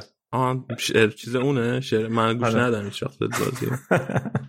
اوریجینال مال خودم بودی. اوریجینال مال خودت. بیا در روم هم یکم صحبت کنیم. آره حتما. روم هم دوتا بازی داشت دوتا بازیشو برد. جلوی تیمای پایین ده بودن که البته مثل همیشه توقع داشتم هم, هم که ببرن. فیورنتینا و جنوا. فیورنتینا رو دو یک بردن. که خب فقط نکته بعدش این بازی بود که جردن ورتو مصدوم شد و احتمالا یه ماه نیست. این ورتو یکی از بهترین با پلگری با پلگرینی و میخیتاریان بهترین بازیکنهای روم بودن این فصل که خبر خوبی اصلا نیست برای فونسکا. بعد بازی آخر هفتهشون هم یک هیچ تو زمین خودشون جنوا رو بردن که خیلی هم فونسکا هم بازیکن از عملکرد خودشون راضی نبودن. ولی مهم بود که بردن بازی رو. یه گل مانچینی زد که با ضربه سر زد خیلی خوب بود. و الشراوی هم اولین بار بود که فیکس بود. یه خبر خوب دیگه این بود که اسمالینگ هم داشت فیکس بازی می‌کرد. شاید یکم دفاع رو سر و سامون بده. تو این دوتا بازی هم گونزالو ویار بازی نمی‌کرد و دیاوارا داشت بازی که گل پیروزیشون رو جلو فیورنتینا زد که اونم اتفاق خوبی بود. ولی میگم نبودن ورتو می‌تونه سخت باشه. حالا پلگرینی جاش این بازی بد نبود. ولی این دوتا برد حداقل مهم بود که کماکان بالای جدول بمونن به خصوص اینکه الان آتالانتا و لاتزیو هم امتیاز از دست دادن خیلی به نفعشون شد. کماکان مویی دارن میجنگن دیگه برای رسیدن به این عنوان چند رسیدن به سهمیه چمپیونز لیگی. و خب توی هفته آتی هم یه بازی خیلی مهم با ناپولی دارن. اونم بازی کم تکلیف مشخص می‌کنه تو اون بالای جدول. و فقط یه اتفاقی توی بازیکناشون بود که ایبانیز که در واقع پارسل به صورت قرضی از آتالانتا اومده بود تا 2025 باش قرارداد بستن. بنده خرید اجباری داشت 8 میلیون و تمدید یعنی قرار بود تا 2024 ببندن یه سال بیشترش کردن تا 2025 بندن یه بند فسخ 80 میلیونی گذاشتن تو قراردادش که در واقع این جزء سیاست‌های جدید فریدکینه می‌خواد که خودش روی مذاکرات کنترل داشته باشه و این جزء سیاست‌های جدید باشگاه به نظر می‌رسه باشه. و یه خبر دیگه در مورد روم که می‌تونه ارتباط داشته باشه اینکه با ایجنت الگری مصاحبه کرده بودن که تکلیف الگری چیه برای فصل بعد. گفته بود که کماکان تصمیم نگرفته همه پروژه هایی که بهش پیشنهاد شده اون پروژه نیستن که مد نظرشه و خیلی هم عجله برای تصمیم گیری نداری. و پرسیده بودن روم و ناپولی جز گزینه ها هستن که جوابی نداده بود. حالا این از وضعیت روم باید با شاخدارم توی لیگ اروپا بازی کنن که اونم مثل همیشه بازی همونجوری که صحبت کردیم بازی آسونی نیست.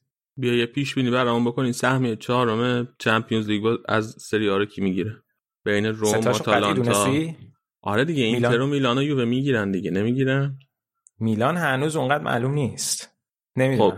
OK نه, این... نه نه نه. میلانو نمیگم که نمی‌گیره. منظورم بود که تو خیلی راحت جزء ستا گذاشتینشو ولی اوکی منم به نظرم میلان می‌گیره. ولی تیم چهارم یکی به نظرم بین روم همین کماکان بین روم و آتالانتا چون لاتزیو به نظر نمی‌رسه ناپولی هم فکر نمی‌کنم. ولی من حسم میگه کماکان هم آتالانتا می‌گیره. ولی راستشو بخوای دوست دارم روم بگیره. چرا؟ نمی‌دونم این تیمشون نظرم تیم باحالیه. بعد فونسکا هم بمونه قراردادش اتوماتیک تمدید میشه اینا کماکان با فونسکا میمونن. جالبه. من فونسکا حال نمی‌کنم از بمونه براشون خوبه دیگه. توی همین یه سطح اینجوری میمونن. الان شاکی میشن طرفداراشون. خیلی خوب. تو چی فکر می‌کنی؟ من؟ منم فکر کنم آتالانتا می‌گیره. احتمالاً باشه آره. به خصوص آتالانتا... چمپیونز لیگ هم قراره هستن و دیگه بقیه فصل رو به راحتی می‌تونن بازی کنن. احتمالش هست دیگه. حالا اون هست ولی فینال کوپا هم دارن. یه جام بگیرن. خیلی براشون مهمه دستاورد بزرگی ولی خیلی مونده حالا بازی هنوز. توی این برنامه که من دادی نوشتی موارد دیگر پایانی. بیاد موارد دیگر پایانی. داشتم فکر می‌کردم دیگه چی مونده. ناپولی هم بازی دوتا بازی داشت. یه سه سه جلو ساسولو کردن. خیلی بازی عجیب غریبی بودونم بعد یه سه یک جلو بولونیا بردن که ویکتور اوسیمن برگشته و یه گل خیلی خوب زد. و هفته بعدم که با میلان بازی دارن که گفتم با جزئیات صحبت می‌کنیم. یه خبر جالب فقط بود نمی‌دونم دیدی یا نه که این مارک همشیک از چین اومده بود رفته بود تیم گوتنبرگ سوئد. آره. بعد اینجا تو گوتنبرگ تو فرودگاه رفته بودن طرفداراشون آتیش بازی و استقبال و قربونش برم کرونا هم که تو سوئد اصلا این وضعیت رعایتش توی حد فاجعه بعد من نمی‌دونم اینا محدودیت تعداد 50 نفر تجمع دارن. 100 نفر اونجا بودن. واقعا 100 نفر اونجا بودن. نمی‌دونم چرا پلیسی تو هم بودی اونجا؟ من من من گوتنبرگ نیستم ولی خب چه مردیشون؟ تو فیلم ها بود. فیلماش من خیلی جمعیت زیاد بود. حالا چرا همشی که اینقدر محبوب بوده اونجا؟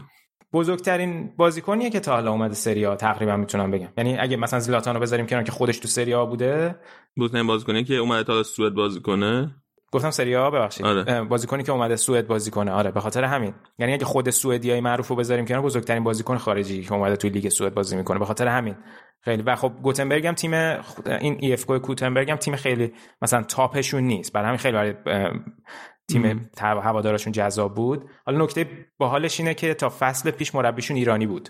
پویا اسفقی بود مربیشون که اتفاقا فصل پیش براشون جام حذفی هم برد. خیلی محبوب بود ولی تو لیگ خیلی اوضاعشون خوب نبود.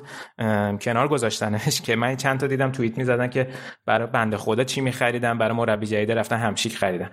بعد ولی خب الان خیلی مربی آینده داری. الان رفته مربی تیم زیر 21 سال سوئد شده تیم ملی سوئد. خیلی آدم حسابیه. خلاصه اینم میگم همشیک هم جالب بود که این همه حرف و حدیث بود. سرش در واقع میگن که اومده که تو اروپا بازی کنه که آماده شه برای یورو. با تیم ملی اسلوواکیه دیگه اگه اشتباه نکنم. کاپیتان تیم ملی اسلوواکی خواستم بپرسم که پول و پلره چرا گذاشته کنار اومده اینجا؟ آره فکر کنم هدفش همین بوده. تازه لیگ سوئد هنوز شروع نشده. لیگ سوئد توی زمستون شروع میشه. یعنی در واقع توی بهار شروع میشه. به خاطر شرایط زمستون همیشه از سالیان سالی که از بهار شروع می‌کنن در واقع از تو March لیگ شروع میشه. از ایناست که چیزام بازی می‌کنن دیگه. وسط جام جهانی و یورو و اینا اینا دارن لیگشون همچنان ادامه میدن. بعضی وقتا این اتفاق میفته دیگه. مثلا اگه که آره دیگه اگه که تیم اگه تیم ملی سوئد باشه نه. ولی در حالت عادی آره. البته خب خیلی تعداد بازیکنشون هم که از لیگ داخلی زیاد نیست. ولی خب بعضی وقتا پیش میاد که آره وقتی سوئد نیست بازی می‌کنن دیگه. حالا در نتیجه احتمالا توی یورو امسال یه بریک می‌خوره چون هستن. اینم از وضعیت ناپولی و فوتبال دیگه تقریبا همه چی پوشش دادیم. یه در آخر هم یه اشاره بکنم به کالچو فمینیله فوتبال زنان که یه ویدیو هم گذاشتیم توی کانال تلگراممون. یوونتوس بازی مهم هفته رو 4 هیچ جلو میلان برد.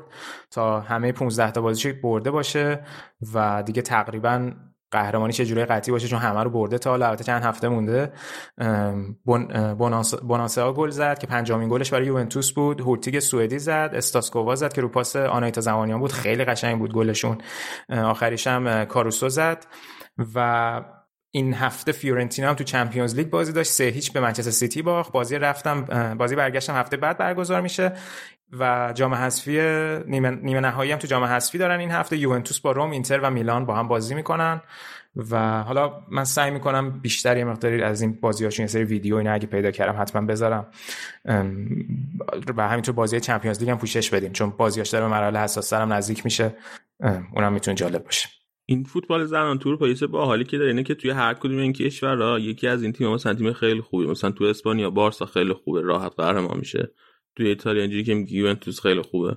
و اینا همشون میرن توی چمپیونز لیگ بازی می‌کنن همشون می‌خورن به لیون هست میشن تمام میشن میرن دقیقا. اصلا لیون یه سلطه عجیبی داره. چند بار پشت هفت بار فکر کنم قهرمان شدن. و فکر اگه اشتباه نکنم با وولفسبورگ بازی داشتن فینال پارسال با تیم آلمانی بود. مطمئن نیستم. یا فینال بود یا نیمه نهایی بود با وولفسبورگ داشتن آره. پی اس جی هم خوبه. پی اس جی هم تیمش خوبه. حالا بعد آخه بارسلونا الان مثلا رئال مادرید دو سال تیمش تاسیس شده درسته؟ رسما که امسال تازه سال پیش ولی تیمو خریده بود اما هنوز انتقال برندش انجام نداده بود. درسته. چون یوونتوس هم چهار سال پیش در واقع یه سهام باشگاه امتیاز یه باشگاه دیگر رو خریده بودن. حالا اون باشگاه خودش اصلا باشگاه top ی نبود. و الان چهار ساله در واقع با این سرمایه گذاری که کردن چهار سال پشت هم قهرمان شده دوتا Super Cup برده. ولی خب به قول تو رفتن Champions League همون مرحله اول خوردن به لیون حذف شدن. دقیقا. آره رئال موقعی که این تیمو گرفت اصلا تیم چیزی نبود. تازه فکر فکر کنم تازه صعود کرده بود به لیگ دسته اول. خیلی با فاصله فرانسه توی فوتبال زنان بهتر از بقیه از تیمای باشگاهیش. کلا مقوله فوتبال تر... یعنی پرورش استعداد راجبش صحبت کردیم. یه پول عظیمی از استعداد الان داره فرانسه تو هر دو فوتبال مردان و زنان. الان همه باشگاه فکر کنم اسکاوتینگشون تو فرانسه است. الان لیون 2016 قهرمان شده 2017 قهرمان شده 18 قهرمان شده 19 قهرمان شده 20 هم قهرمان شده. یعنی 5 سال پشت سر قهرمان شده. کلا ولی 7 قهرمان داره. آه درسته. پس مجموعشون هفته بوده. آره. یه تیم سوئدی هم هست که دوبار 2003 و 2004 قهرمان شده. اومیا. اومیا, اومیا. چیزی. امسالشون ولی نبود این تیمه. یک تیم دیگه از سوئده که فکر کنم توی یک هشتم نهایی. خیلی خوب. دسته در نکنید سینا اگه موافقی و حرف دیگه نداری تمام کنیم بخش فوتبال ایتالیا رو بریم با بقیه بچه آره حرفی نیست. ممنون. هفته خوبی داشته باشین همگی. خوش بگذره بازی های چمپیونز لیگی.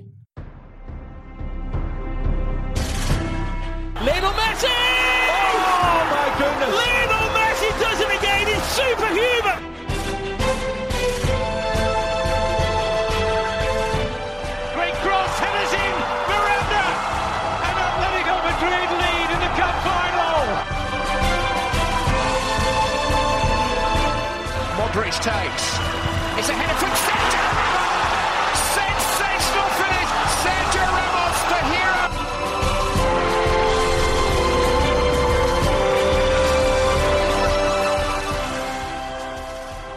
خب برگشتیم با بخش بعدی بخش اسپانیال لالیگا الان امیر حسین اینجا سلام امیر حسین چطوری سلام علی به تو همه شنونده ها من خیلی خوبم یه هفته خیلی خوبه فوتبالی رو گذروندیم دیروزم که روز جهانی زن بود اونم تبریک میگم به تو و همه شنونده های خانوم و زنان.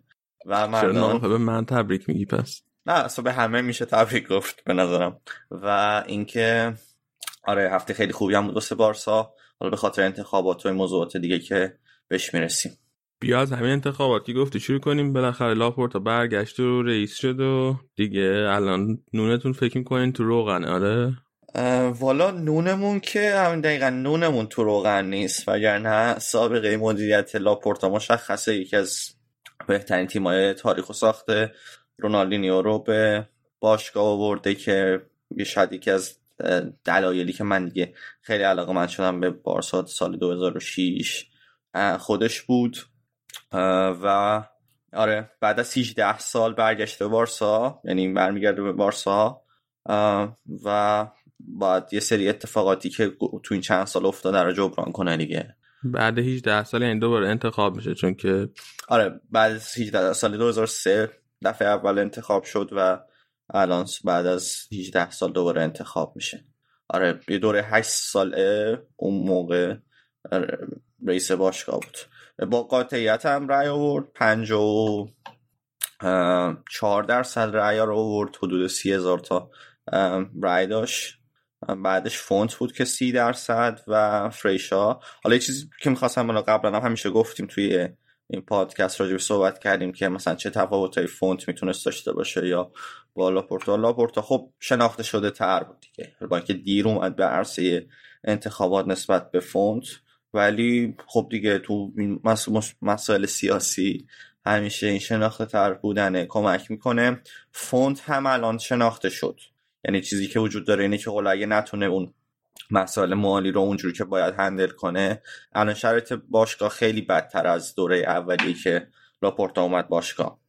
از نظر مالی شاید تو این وضع اسف‌باری نفر که بیشتر یه businessman بهتریه شاید می‌تونست بهتر کمک کنه حالا بیشتر لاپورتا شخصیت سیاسی تقریبا شده توی کاتالونیا و خب حالا مدیریت باشگاه و اینا و فونت کسی بود که حالا سری شرکت از هیچی به یه درجه شرایط خیلی stable مالی رسونده بود. شاید داروی مورد نیاز بارسا تو این دوره فونت بود ولی میگم این تر بودن خیلی به لاپورتا کمک کرد و انتخاب شد. تو مسابقه بعد بازی بعد از انتخاباتش گفت که دیدین که راجع مسی صحبت کرد اینکه دیدین که مسی اومد رای داد. مسی تا حالا مسی که نیومد چون دیگه اینا سوسیو دیگه.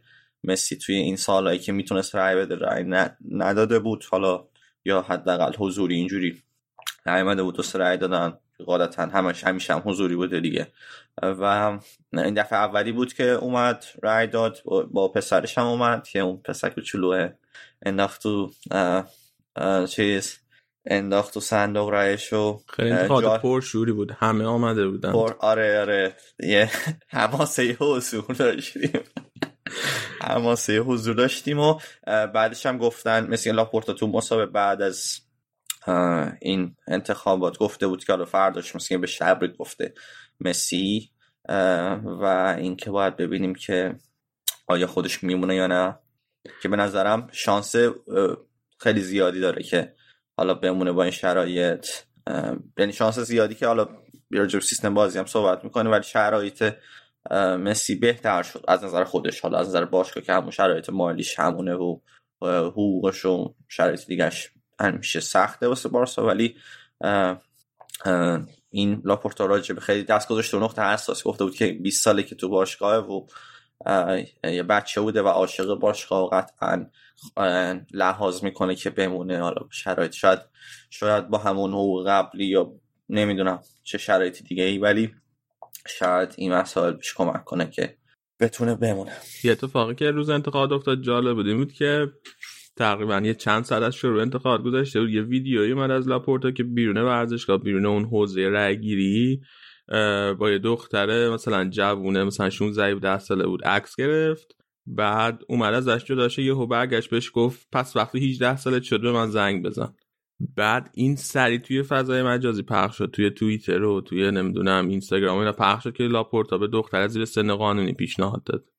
بعد کلی راجع به این بحث شد کلی راجع به این حرف شد کلی این طرفدارای فونت توی توییتر اومده بودن حمله کردن به لاپورتا.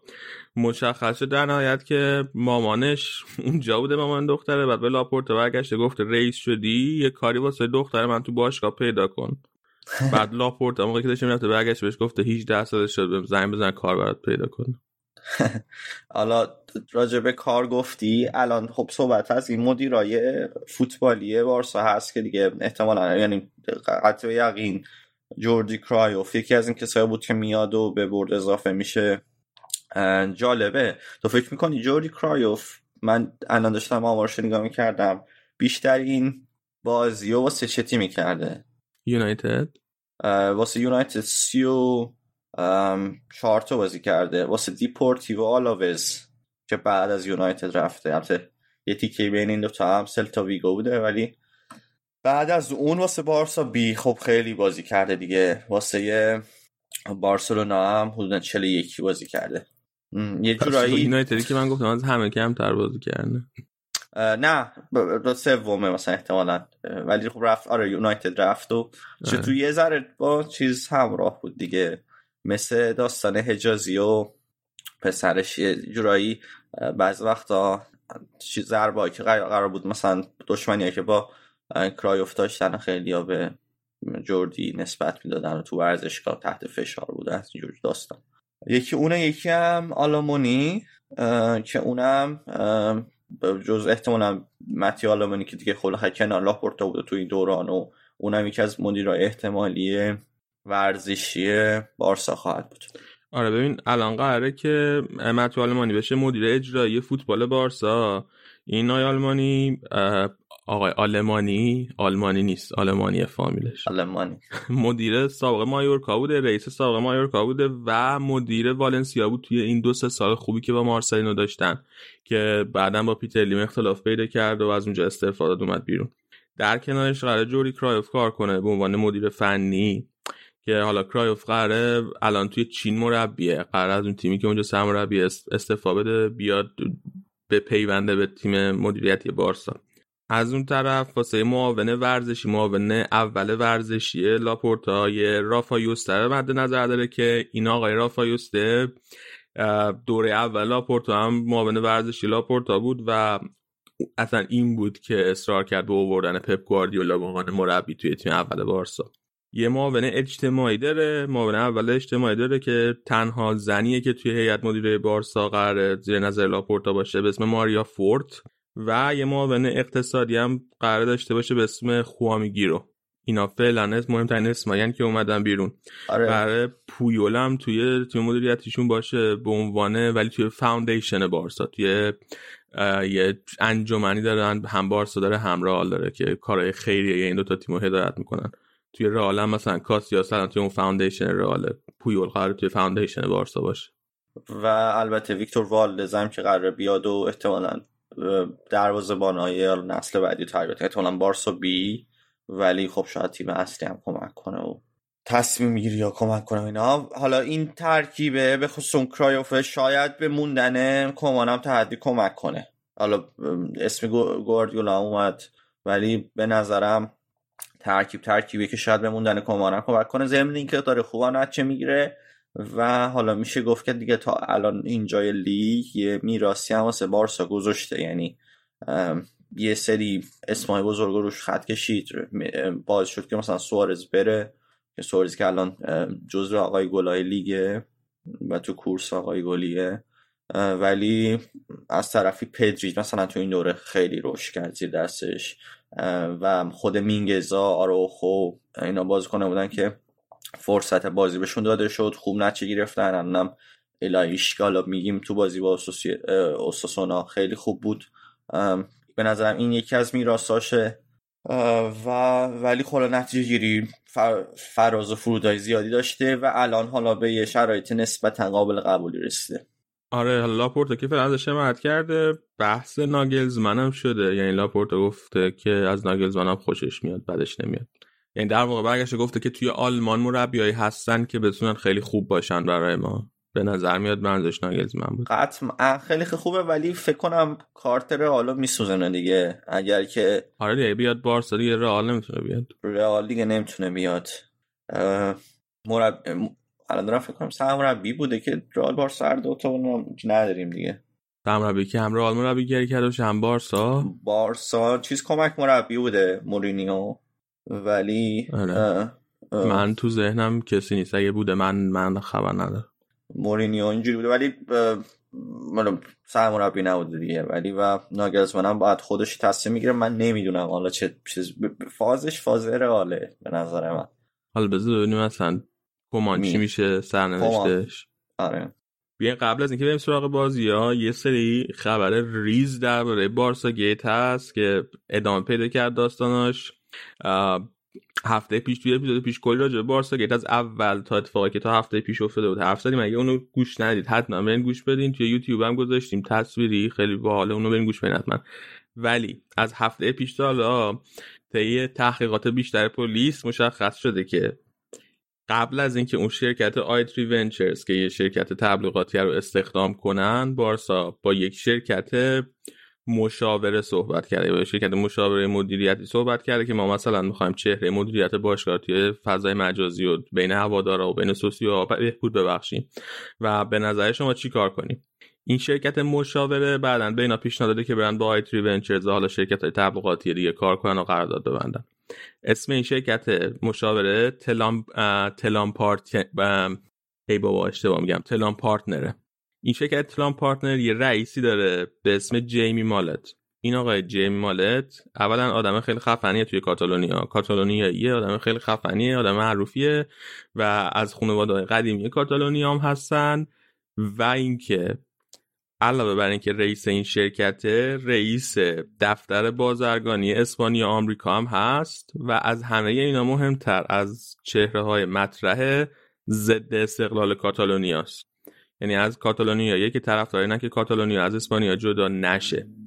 و اتفاقی که افتاده پلیس رد پولی که از بارسا به آیتری ونچرز رفته رو پیگیری کرده پول از باشگاه بارسا رفته به آیتری ونچرز و هر دفعه که این انتقال پول انجام گرفته یه پولی آیتری ونچرز پرداخت کرده به این شرکت تلام پارتنر. و این شرکت تلام پارتنر که رئیسش این آقای جیمی مالته به نظر میاد پول انتقال داده به گروه های مردمی که طرفدار ضد استقلال کاتالونیان. یعنی پول بارسا به نظر میاد هزینه شده برای تبلیغات و پروپاگاندا ضد تبلیغات ضد استقلال کاتالونیا. حالا به نظر میاد چیزی معلوم نیست ولی اگه این کارهای پلیسه. من دخالت نمی‌کنم تو کار پلیس کاتالونیا. حواشی بارسا. ولی خیلی جالبه جدی اگه اینجوری بوده باشه. آره پول اتفاق بارسا اتفاق- یعنی از از چند طریق منتقل کردن که کمک کنن دو کسایی که ضد استقلال کاتالونیان. اصلا اینکه اون آدمایی که ضد استقلال کاتالونیا هستن تو کاتالونیا قدرت می‌گیرن و بالاخره می‌تونن یه همچین لابیایی بکنن جالبه. اه، یه دوتا نظر سنجی هم شده بود. توی که مارکا راجبش صحبت کرده بود. حالا طرفدارا مثل خود خواننده مارکا نوش رای, رای داده بودن. یکیش راجبه موندن مسی بود که احتمالا 75 درصد آدم فکر کنم بمونه. دومیشو و دیشب راجبش صحبت کردیم. الان حضور ذهن ندارم. کی قهرمان لالیگا میشه؟ راجب قهرمانی لالیگا بود که با یه درصد خیلی خوبی گفته بودن که بارسلونا قهرمان میشه. بعد مثلا دوم اتلتیکو بود و سوم بار چیز فکر کنم درصد 48 28 22 بود. یه درصد خیلی کمی هم به سویا رای داده بودن. ولی اونم جالب بود. می‌خوای یه ذره راجبه بازی سویا صحبت کنیم من شخصا خودم خیلی امیدوار نبودم بعد از دو هیچی که توی سویل بارسا داده بود بعد می اومد بارسلونا و احتمالا مثلا با دو هیچ با کلین با کلین شیت یا سه هیچ بازی رو می برد و اگر مثلا حتی سه یک هم می‌شد یعنی فاینال اگه سویا یه گل می‌زد بارسا باید چهار تا می‌زد تو جریان بازی. شخصا اونقدر به این بازی دل نبسته بودم فقط دلم خواست بازی خوبی باشه. بازی قبلش سه دفاعه بازی کرد و مراجبش تو اپیزود قبل صحبت کردیم. این بازی هم اومد دقیقا با همون ترکیب سه دفاعه.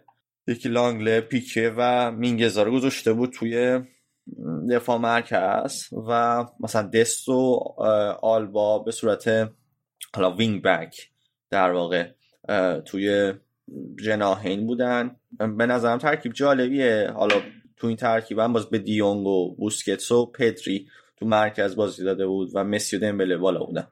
یه دوتا خوبی داره این این تصمیم و این نوع بازی. یکی خب به صورت کلی که بارسا وقتی توپو نداره خیلی بهتر بازی می‌کنه. پرسی که می‌تونه بکنه از بالا خیلی بهتر و بیشتره. توپا راحت می‌تونن پس بگیرن.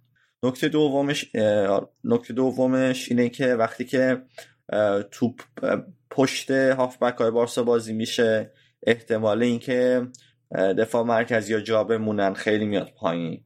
یعنی و دفاع مرکزی که تو یارگیری هم مشکل دارن. مثلا خود مینگزا هنوز صد درصد نیست تو این تو یارگیری و کنترل مهاجم. برای همین شاید بتونن همدیگر رو پوشش بدن. پیک مینگزا و لانگله یه نکته سوم که حالا هست اینه که این فاز این سبک بازی و حالا حضور مسی کنار دمبله که بازی کنه هماهنگ هستن یه آزادی عمله بیشتری هم به مسی میده که دیگه نباید لزوما وینگ بازی کنه و می‌تونه هر موقع خاص بیاد عقب بازی سازی کنه پاسهای خیلی خوبی بده که تو این بازی هم داده تو این بازی که با اساس سه دفاعه بازی می‌کنه. یه پاس خیلی خوب به آلبا داد مثلا تو بازی با اساسانا و این سبک بازی می‌تونه در واقع بارسا رو خیلی وابستگی بارسا به مسی رو خیلی کم کنه. واسه سالهای بعد یعنی من فکر می‌کنم بارسا یعنی مسی می‌تونه تا 36 7 سالگی هم حتی اینجوری بازی کنه با این سبک بازی. حالا هم تو پرس می‌تونه کمک راحت تر کمک کنه. همین که می‌تونه برگرده و هافبک زیادی هستن که به قول معروف اون کاری که اون می‌خواد اون, اون فضا رو واسش ایجاد کنن. و من فکر کنم واسه مسی که بالا از 33 4 سالگی رد کرده این باز این این ترکیب به بارسا خیلی خوب خواهد بود. بازی سویا همینجوری شروع شد و خیلی خوب. یعنی با چند تا موقعیت هم اول اوایل بازی ایجاد شد. دمبله رو سه ماجتش تو محوط جریمه توپو گرفت توپو کنترل کرد چندین ثانیه و شوت زد که خیلی خوبم بود. یعنی این شروع خیلی خوبی واسه بازی که آدم باید بارسا باید سه تا گل بزنه بود. و تا حدی امیدو اوورد تو تیم. مشکل دیگه که بود حالا تو طول بازی بارسا خیلی موقعیت ایجاد می‌کرد. تعویضهای بعدی هم نبود. ولی باز خب فشرده بازی می‌کردن و تو حتی تو یک دو سه صحنه ضد حمله دادم نیمه اول. نیمه دوم به سویا که تو یکی از این ضد حمله ها مینگزا پنالتی داد. فکر کنم تنها اشتباهش طول بازی بود که حالا پنالتی داد و این ترشتگن بود که بارسا رو تو بازی نگه داشت. یه چیز رو ترشتگن می‌خواستم بگم. ما به عشق فوتبالی و اینا. دیگه خیلی راجع صحبت کردیم. من خیلی راضیم ازش. یعنی تو این چند سالی که بودم و همیشه گفتن به خصوص این کوپا در دیگه واقعا اگه جامی گرفته بشه حالا باید با بیل با بازی کنن تو بازی فینال خیلیش مدیونه. تشتگنه اون به شدت یعنی کمک یعنی جایی که گرانادا رو فکر کنم بارسا تو پنالتی برد و تاثیر مستقیم داشت تو اون بازی. تو این بازی بارسا تو بازی نگه داشت. یا تو دقایقش هست افتاد بود که اون پنالتی رو داد مینگزا. و اگر اون گل می‌شد دیگه بارسا میگم و سه تا گل می‌زد. خیلی تاثیرگذار بود روی این بازی. و بعد از بازی هم که با برایت فت اومدن. خود برایت فت خیلی ازش تعریف کرد.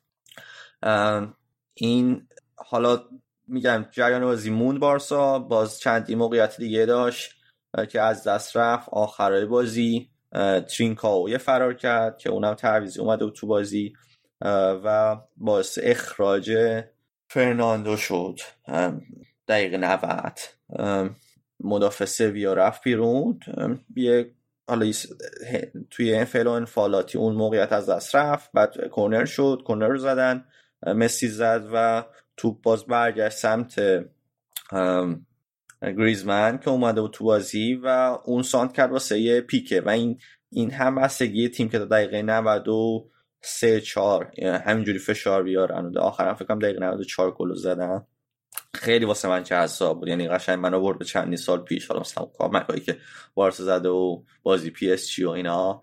و یعنی حالا شاید کوپا ری تو این مقطع مثلا اونقدر چه میگن موفقیت محسوب نشه بردنش و حالا موندن رفتن به فینالش حداقل.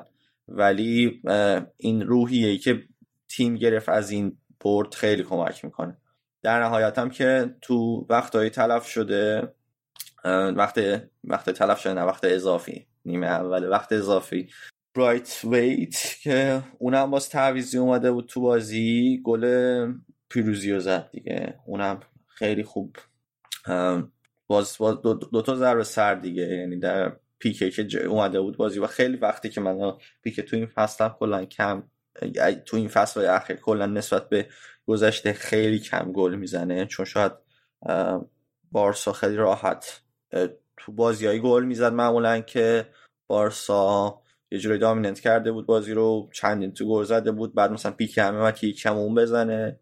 یه هم شرایطی بود. حالا دیگه اون وضعیت قوی رو نداره بارسا ولی اینکه توی بازی که واقعا بارسا به برد نیاز داره و به اینکه بازی دو هیچ بشه اومد و جلو گل زد خیلی واسه من جذاب بود. یکی از کاپیتان هستی توی این بازی حالا بجز اینکه بارسا خوب بازی کرد خیلی خوب بازی کرد بازی بعد سویا هم واقعا نباید ازش گذاشت. اولا اینکه صحنه گریزمان که گفتی که ساند کرد و بعد پیک گل زد دقیقه 90 بازی بعد 90 بازی تو وقت اضافه بازی کورنر زدن توپ داشت می‌رفت بیرون.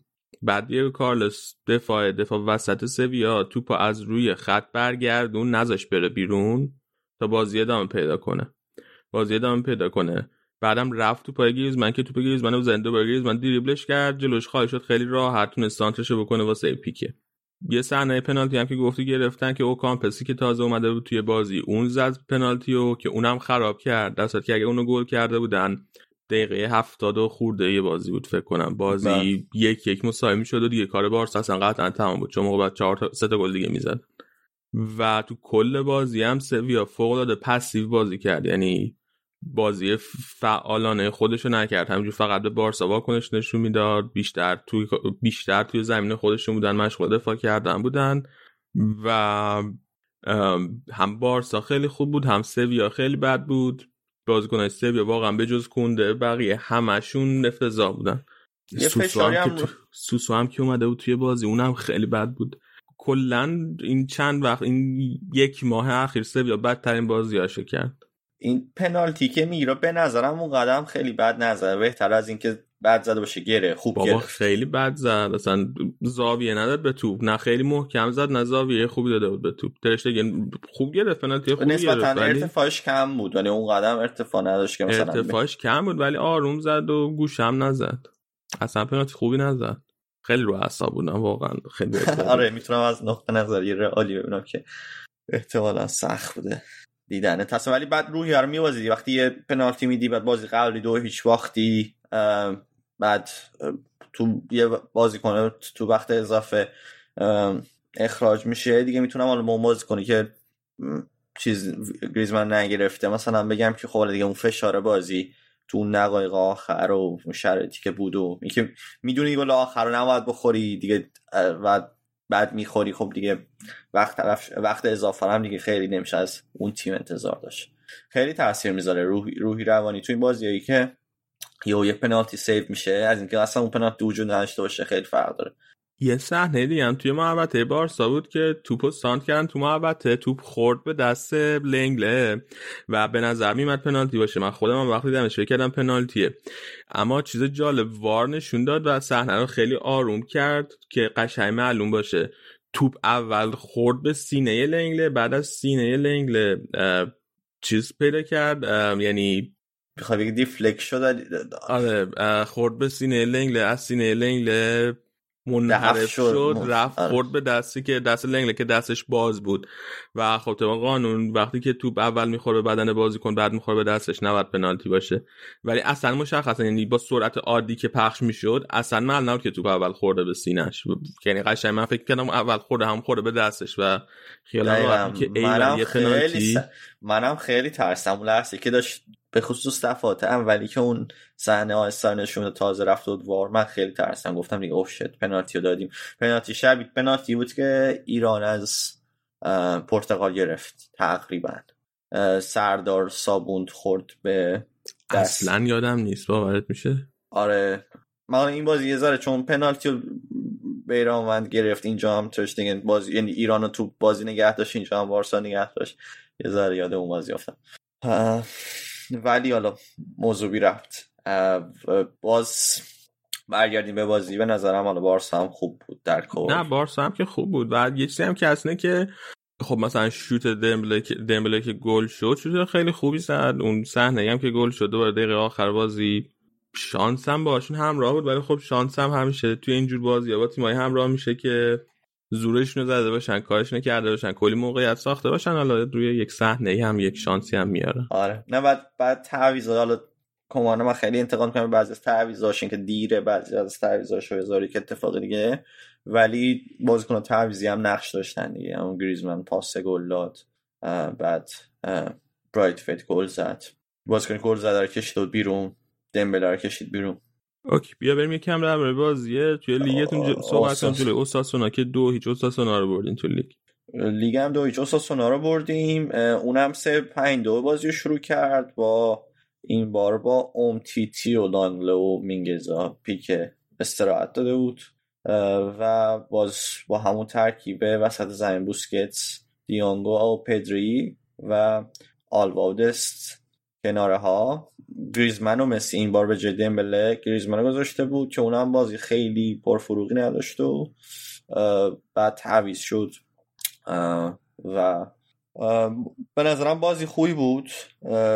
تا یه تا حداقل نیمه اول بارسا تونست چند تا موقعیت ایجاد کنه. و باز یه صحنه استثنا یعنی این ترکیب مسی و آلبا و هم هم کاریشون باز بارسا رو به این چیزیه که شاید بارسا خیلی بتونه روش حساب کنه. حتی تو این سیستم 3 5 2 یه پاس خیلی خوب داد. یعنی میگم از دفعاتی بود که با مسی اومد عقب و باز پاس خیلی خوبی داد. اونم چه شوتی زد عجیب و غریب. یعنی خود کمانم به وجد اومد. حالا به عنوان یه دفاعی که خود مدافعی که خودش هم سالهای پیش خیلی گل زن بوده از این شوتی که یه دفاع چپ می‌زد زد به وجد اومده بود زد به تاق دروازه توپی که حالا موقعیت صد نمیشه بگیم بود از اون زاویه. و باز نیمه دوم بارسا فشار ایجاد کرد دمبله اومد تو بازی به جای اوم تیتی تا حدی یعنی حداقل دقایقی بارسا برگشت به اون, با اون ترکیبه. چهار سه سه سابقش چون که دیگه حالا دو, دو تا دفاع مرکزی داشت لانگله و مینگزا. دستو آلبا عقب تر بازی می‌کردن. و باز نیمه دوم خیلی خوب بود. ایلایشو داشتیم تو زمین که بازیکن 18 ساله است. شد جزو پنج تا بازیکن جوونه گلزنه یعنی گلزنه جوونه تاریخ بارسا که فکر کنم تعداد زیادشون هم الان توی لیست بارسا هستن. یعنی فاتی هست مسی حالا جزو جوان ترین بوده خودش گل زده و ایلایش هم رفت کنار اونا تو پنج تا اول. فکر کنم اولین گل کریرش رو زد دیگه. خیلی خوبم زد باز راست پایه ولی اینو با چپ زد. خیلی هم زیبا زد. پاسش هم از مسی گرفته بود. دیگه هم, هم خیلی روی قضیه مانو افتادن که حالا یه بچه بوده وقتی که دفعه اول مسی رو دیده و با مسی عکس گرفته. سالهای پیش و از این داستان ها و خب باز کنی که واقعا میشه اونم روش حساب کرد واسه یه سالهای سال. جزو این چیز بازی کنه که گفتم من میراث اجرای میراث کمان هستن و مثلا کمان و اینا فرصت داد. فاتی هم خب خیلی جا افتاده ولی امسال نرسید دیگه احتمالا هم نرسه تا آخر فصل. مصدومیتش از اون چیزی که مثلا ما اوایل فکر می‌کردیم خیلی طولانی تر شده. اتفاق بعدی هم نیست. اگه کامل خوب شه چون بازی کنی که اونم سالهای سال قرار باشه بارسا بازی کنه. من ترجیحم اونه. این بازی که این شیت دیگه واسه بارسا بود و بازی در کل خوبی بود. شاید بگی اونقدر برد آسونی نبود چون که دقیقه 83 هم تثبیت شدیم برد. با گل موریبا. ولی کارو انجام شد دیگه. یعنی سه امتیاز بارسا گرفت و کورس موند. بعدش هم که اتفاقات خوبی افتاد و رئال نتون رئال اتلتیکو هیچ کدوم نتونستن بازیشون رو ببرن. با هم بازی داشتن. فکر کنم نتیجه ایدئال واسه بارسا بود. به اونم صحبت کنیم بذار. قبلش یه سوال می‌خوام ازت بپرسم. یکی از شنونده سپر پرسیده که به نظرتون بارسا توانایی اینو داره که توی بازی مستقیم اتلتیکو رو ببره و تا پایان فصل عمل کرده با ثباتی داشته باشه و با کمان قهرمان لالیگا بشه و این چقدر می‌تونه توی موندن مسی و خود کمان موثر باشه؟ ببین قطعا شانس برد داره تو بازی مستقیم. زمینی که الان من فکر کنم مثلا سویا هم تو این قبل از اینکه این دو تا بازی رو به بازه به بارسا خیلی شرط خوبی داشت. یعنی حتی آماده تر از اتلتیکو الان بود. و خیلی بستگی به شرط اتلتیکو هم داره بازی یه نام نیو کمپه. بازی بارسا اتلتیکو. حالا بازی که الان بدون تماشاگره که ولی خب بارسا راحت تر بازی می‌کنه توی نیو کمپ. شاید به بارسا الان به یه شرایط رسیده که به یه ترکیبی رسیده که می‌تونه خیلی راحت تر بازی کنه. و به نظر همین ترکیب سه دفاع هم جلوی اتلتیکو جواب خواهد داد. بنابراین من خیلی امیدوارمش. ولی اونا بازیکن خطرناکی دارن. سوارز هم میاد این کلی انگیز داره احتمالا. اگر مصوب نشه یا مشکل پیش نیاد و حالا باخت دیگه. بارسا به رئال باخته به کادیز باخته این فصل.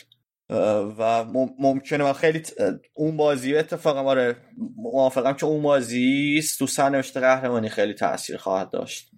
و شاید برنده و اگر یه تیم ببره برنده اون بازی بتونه لالیگا این فصل رو بگیره حالا در مورد کمان که حرف زدیم که اگه بمون اگه قهرمان بشه احتمال موندنش میره بالا در مسی چی فکر کنین قهرمان لالیگا تاثیر داره توی تصمیمش که بمونه یا بره؟ من میگم اونقدر نه. حالا اگر که حالا بگیش بشه گفت که کوپا دری هم بارسا شانس داره که جلوی بیلباو چون بیلباو هم سوسیه داد و برد و اومد فینال. بگیم بارسا حتی یه دبل داخلی بکنه.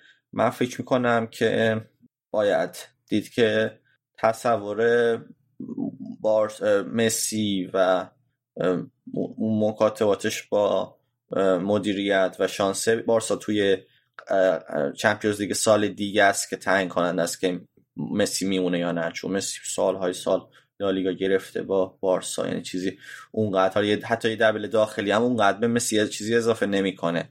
بعد ببینه که مسی می‌تونه آیا این با تیمی که حالا بارسا می‌سازه والا پورتو بتونه شانس داشته باشه واسه چمپیونز لیگ اون می‌تونه انگیزه مسی رو تغییر بده. من فکر نمی کنم خود لالیگا خیلی تعیین کننده باشه علی تو هم بگو نظر تو منم باید موافقم من فکر کنم که بیشتر روی پروژه‌ای که واسه آینده لاپورتا داره تمرکز کرده تا اینکه حالا این فصل دقیقا نتیجه چی میشه. منم فکر نمی کنم حالا قهرمان بشن یا نشن توی لالیگا توی این فصل خیلی تاثیر مهمی داشته باشه. آره. یه چیزی که هم بگم راجع بارسا که حالا یادم رفت.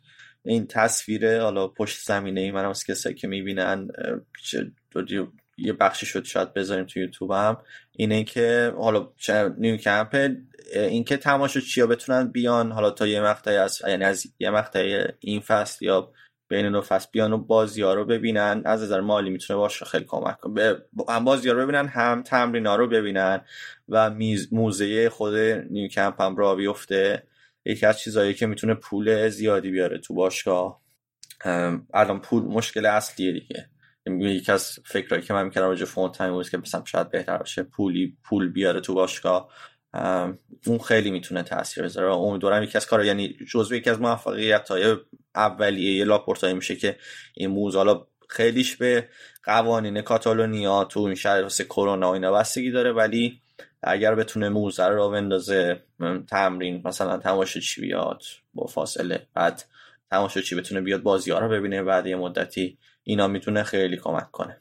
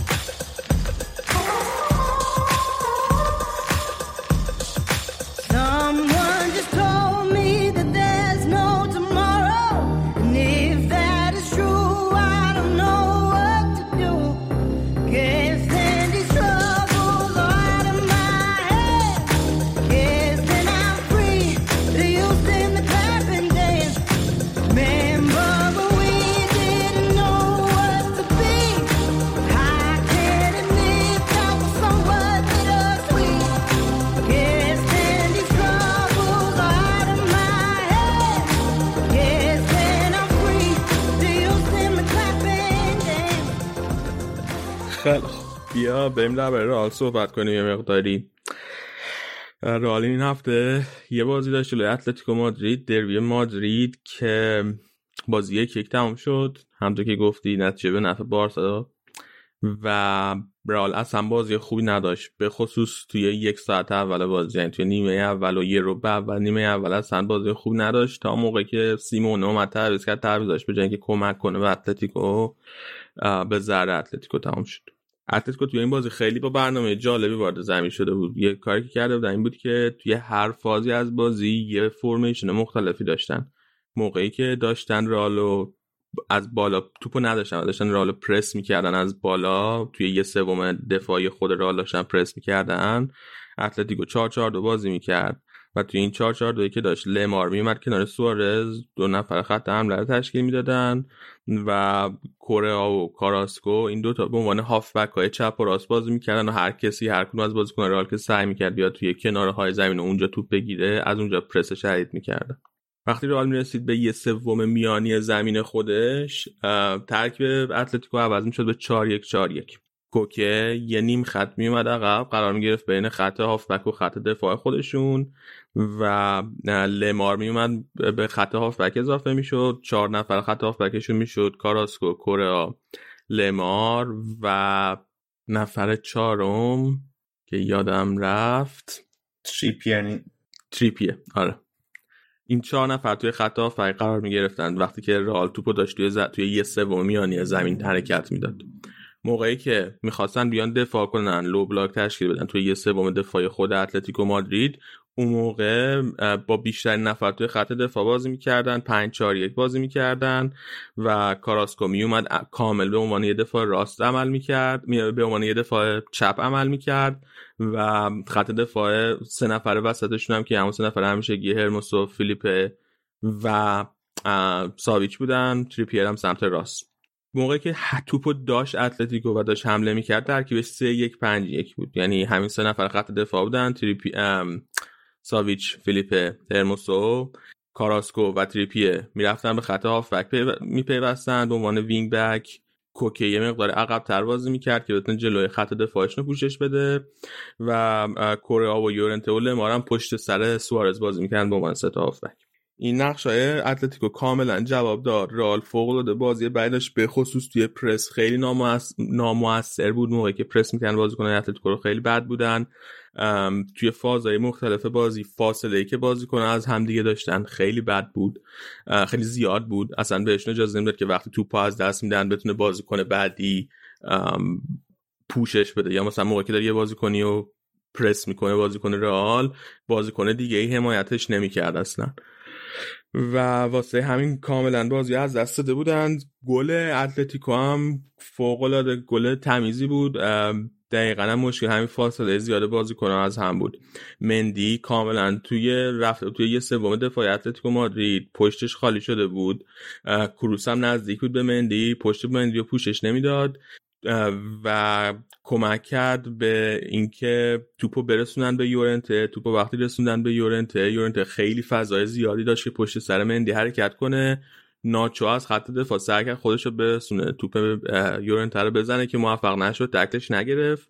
و بعدش دیگه رقابت بود بین یورنته و سوارز و واران و کاسمیرو که تنها دوتا بازیکن رئال موندن که باقی مونده بودن. کاری که یونتی که خیلی راحت توپو انداخت پشت سر واران یعنی دقیقا نقطه کوره واران. سوارز هم توپو گرفت کاسم رو هم اصلا خوب حرکت نکرد تو اون صحنه و نتونست بوشش بده سوارزو و سوارز با یه بیرون پای خیلی خوب توپو گذاشت توی دروازه را خیلی بیرون پای خوبی هم زد واقعا. که بتونی تا بازی یکیش بشه. این که بتونی دقت رو به بیرون پا اینجوری اضافه کنی و بزنی دقیقا همونجور که می‌خوای و اصلا کورتو هم خیلی فاصله داشت فکر کنم با تو خیلی قشنگ بود. یکی دوتا شوت دیگه هم زد که حالا به پاش نگرفت ولی باز نشون داد چه مهاجمه شیش دونگیه تو ضربه تو. آره و اینکه توی بقیه نیمه اولم رئال اصلا نتونست موقعیت خوبی بسازه. چند تا توپ چند تا موقعیت بنزما داشت یکی دوتا شوت کاسمیرو زد ولی هیچکدومشون خیلی موقعیت های خطرناکی نبودن. و اتلتیکو کامل راه نفوذ رئال بسته بود. یه کنار وینگر رئال آسنسیو و رودریگو اصلا بازی خوبی نداشتن. به خصوص رودریگو که کامل محو بود. حالا بازی اولی هم بود که فیکس شده بود بعد از اینکه از مصدومیت برگشته. و اصلا نتونستن کار خاصی بکنن.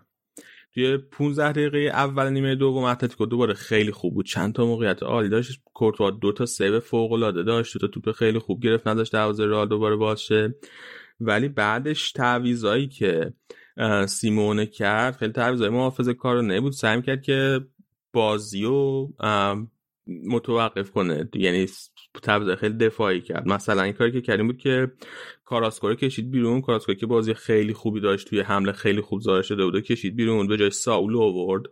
و از اون طرفم ژائو فلیکس آورد به جای کورا که حالا اون تعویض یک در مقابل یک بود. خیلی از دفاع تعویض دفاعی نبود. ولی تعویض دفاعیش آوردن ساول به جای کاراسکو بود که ترکیب دیگه کامل تبدیل کرد به 5 4 1 بدون توجه به فازهای مختلف بازی ترکیب اتلتیکو عملا 5 4 1 بود.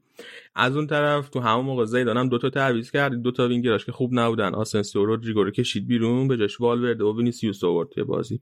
تو این بازی والورده به عنوان وینگر راست بازی کرد و یه چیزی که رئال کم داشت توی این بازی از همون اول بازی هم مشخص بود. حالا بجز اینکه از نظر تاکتیکی بازی به اتلتیکو باخته بودن این اگرشن شون اینکه با با جدیت بازی کنن با با شور و هیجان بالا بازی کنن. اینو کم داشتن. و مثلا یورنته که پا به توپ می‌شد یورنته که بازیشو نگاه می‌کردی توی تیم اتلتیکو این اگریشن این این شور و هیجان زیاد توی بازیش می‌دیدی. یا مثلا کاراسکو خیلی با شور و هیجان بالا بازی می‌کرد. ولی بازیکنان رئال اینو نداشتن توی نیمه اول و به خصوص تا قبل از اومدن والورده توی بازی. والورده وقتی اومد توی بازی دقیقا عنصر که شور و هیجان. شور و هیجان دهنده. با, با همه بازیکنان اتلتیکو میدوی جلو برمیگشت عقب. خیلی میزان دوندگیش خیلی زیاد بود. خشونتش روی تو به نسبت زیاد بود. باقول داری توپو می‌گرفت و پاسای خوبی می‌داد که توپو برسونه به بازیکنان رئال توی موقعیت های خوب. و همین باعث شد که رئال یه سری موقعیت به دست بیاره. وینیسیوس هم از سمت چپ همین کارو می‌کرد. وینیسیوس یه موقعیت خیلی خوب واسه بنزما ساخت که تک به تک کرد بنزما رو عملا با اوبلاک. ولی خب بنزما نتونست استفاده کنه. اوبلاک خیلی خوب اون توپو دفع کرد. و توپ بعد دومش هم که بنزما زد که خب دیگه روی پای چپش بود و زاویه هم نسبت بسته شده بود نتونست استفاده کنه. تا صحنه گل که بنزما و کاسمیرو یک و دو خیلی خوب هم کردن. بنزما واقعا فوق العاده بود صحنه گل. دقیقه 87 88 نصرال گل بزنه بازی مساوی کنه.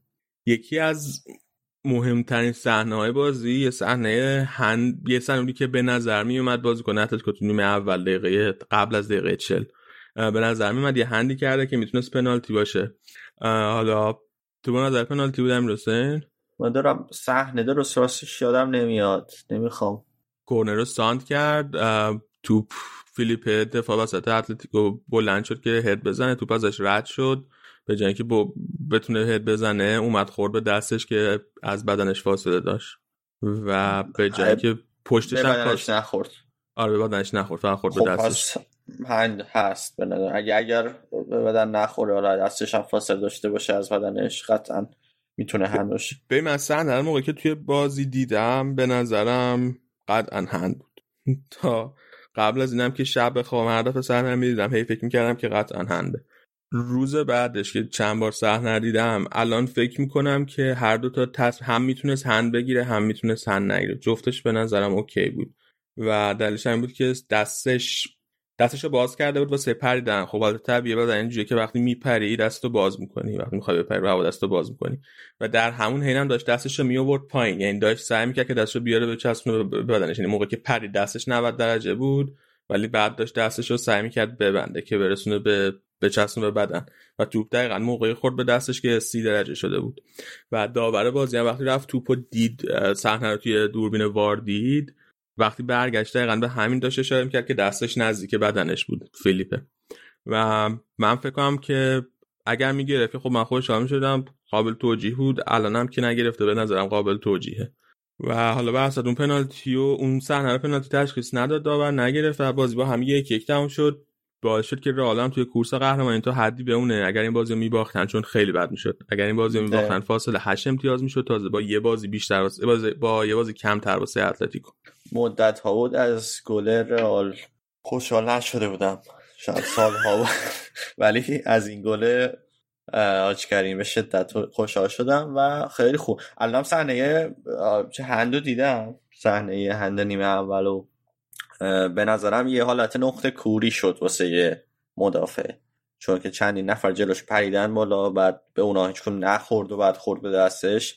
شاید اینم تاثیر داشت. تاثیر میده آره. ولی آمار بازی واقعا به نفع اتلتیکو بود و ما خوشحالیم با این شرایط. ببین تعداد شوتاشون تعداد شوتاشون بیشتر بود. موقعیت های خوبی هم ساختن. یه موقعیت خوب ساختن که تبدیل به شوت نکردن اصلا. نتونستن تبدیل به شوت بکنن تو لحظه آخر.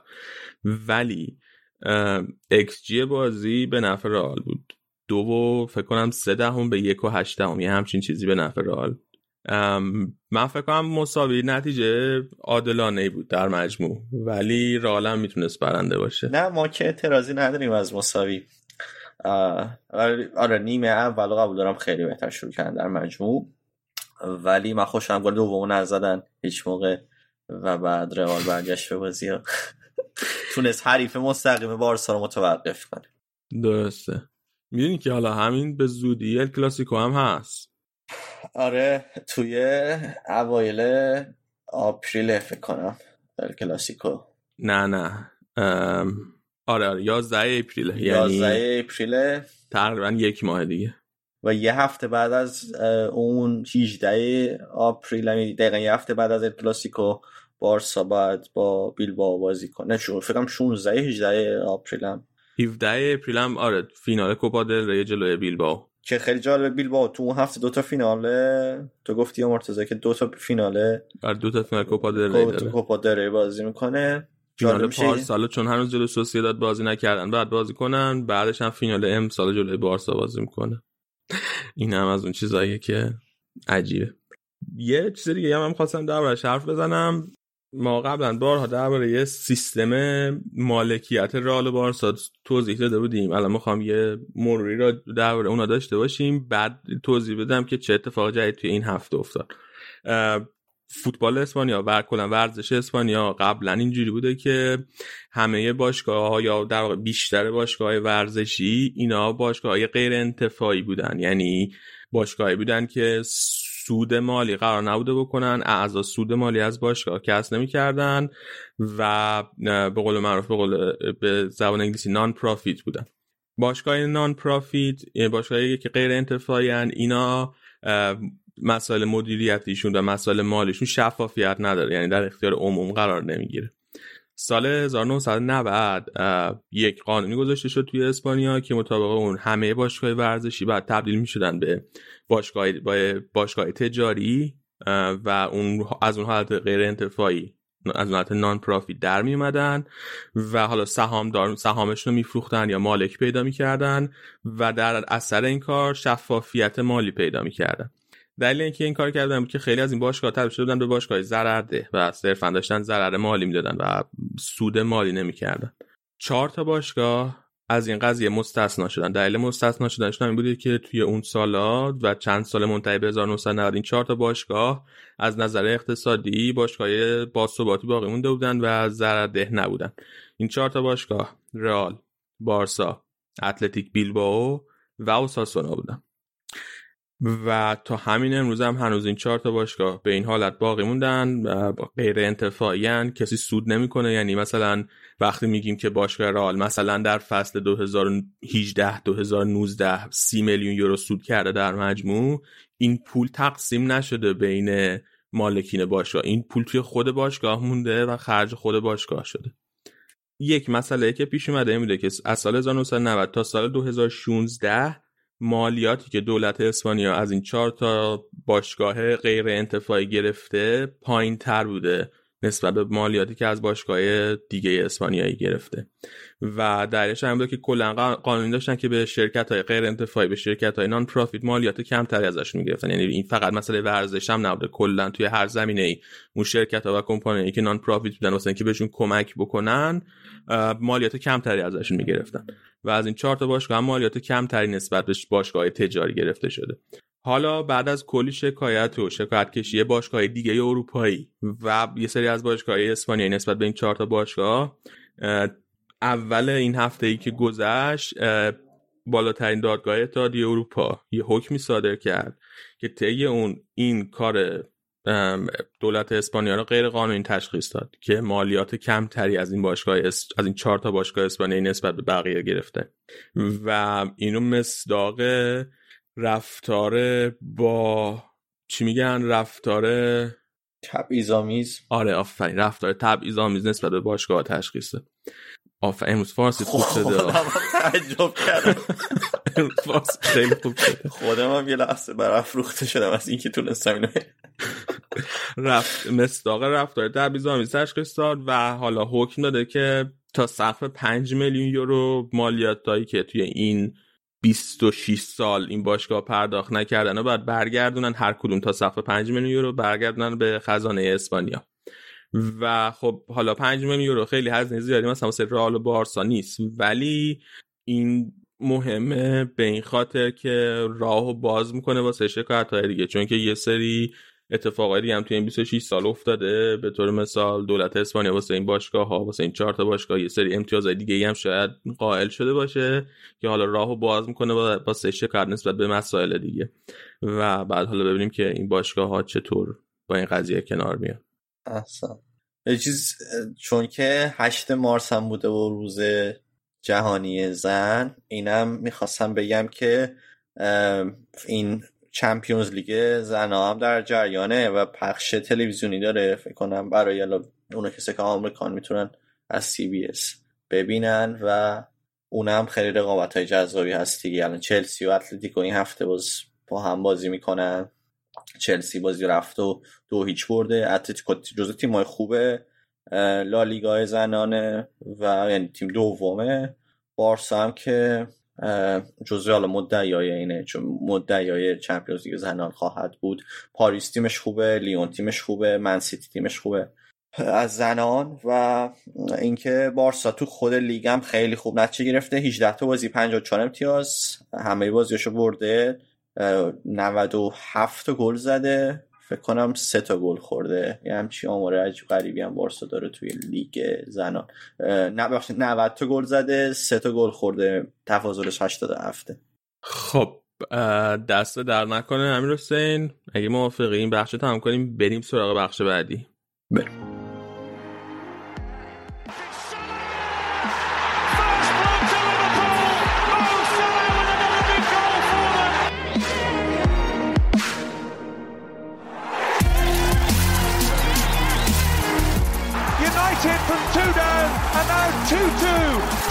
Paul Pogba.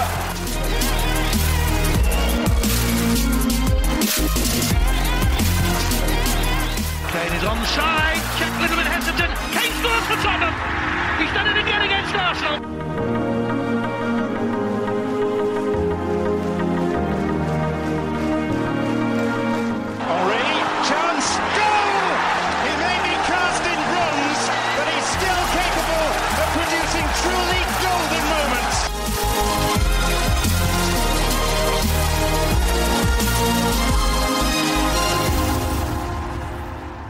بخش سوم و آخر برنامه بخش انگلیس با مرتزا سلام مرتزا چه خبر؟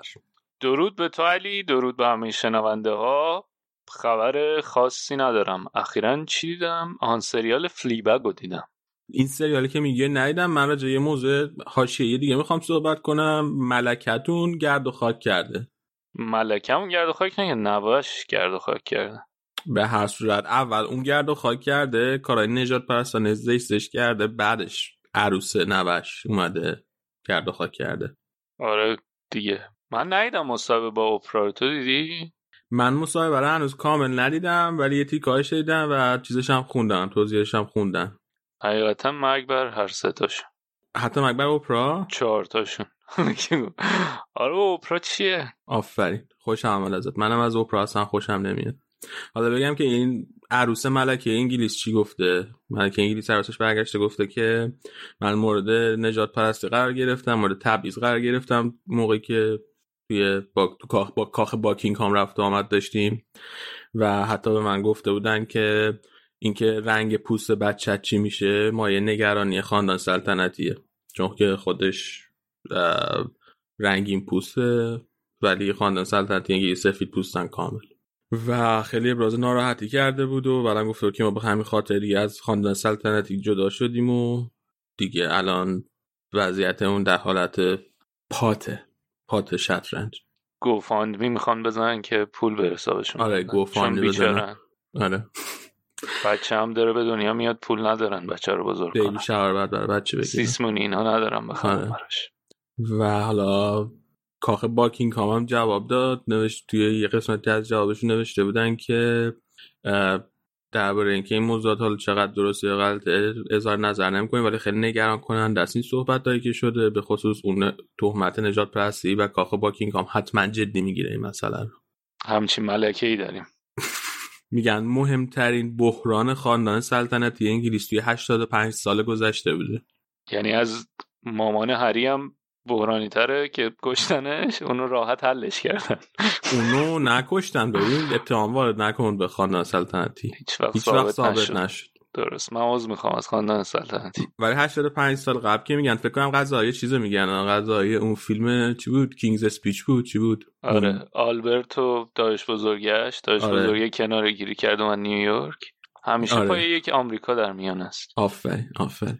توصیه می‌کنم که کینگز اسپیچ رو ببینین اگر ندیدین. من با که خیلی اهل فیلم و اینا نیستم اونو دیدم قشنگ بود فیلمش. سریال چیزا تو اون سریال کراون تاج بیشتر توضیح میده.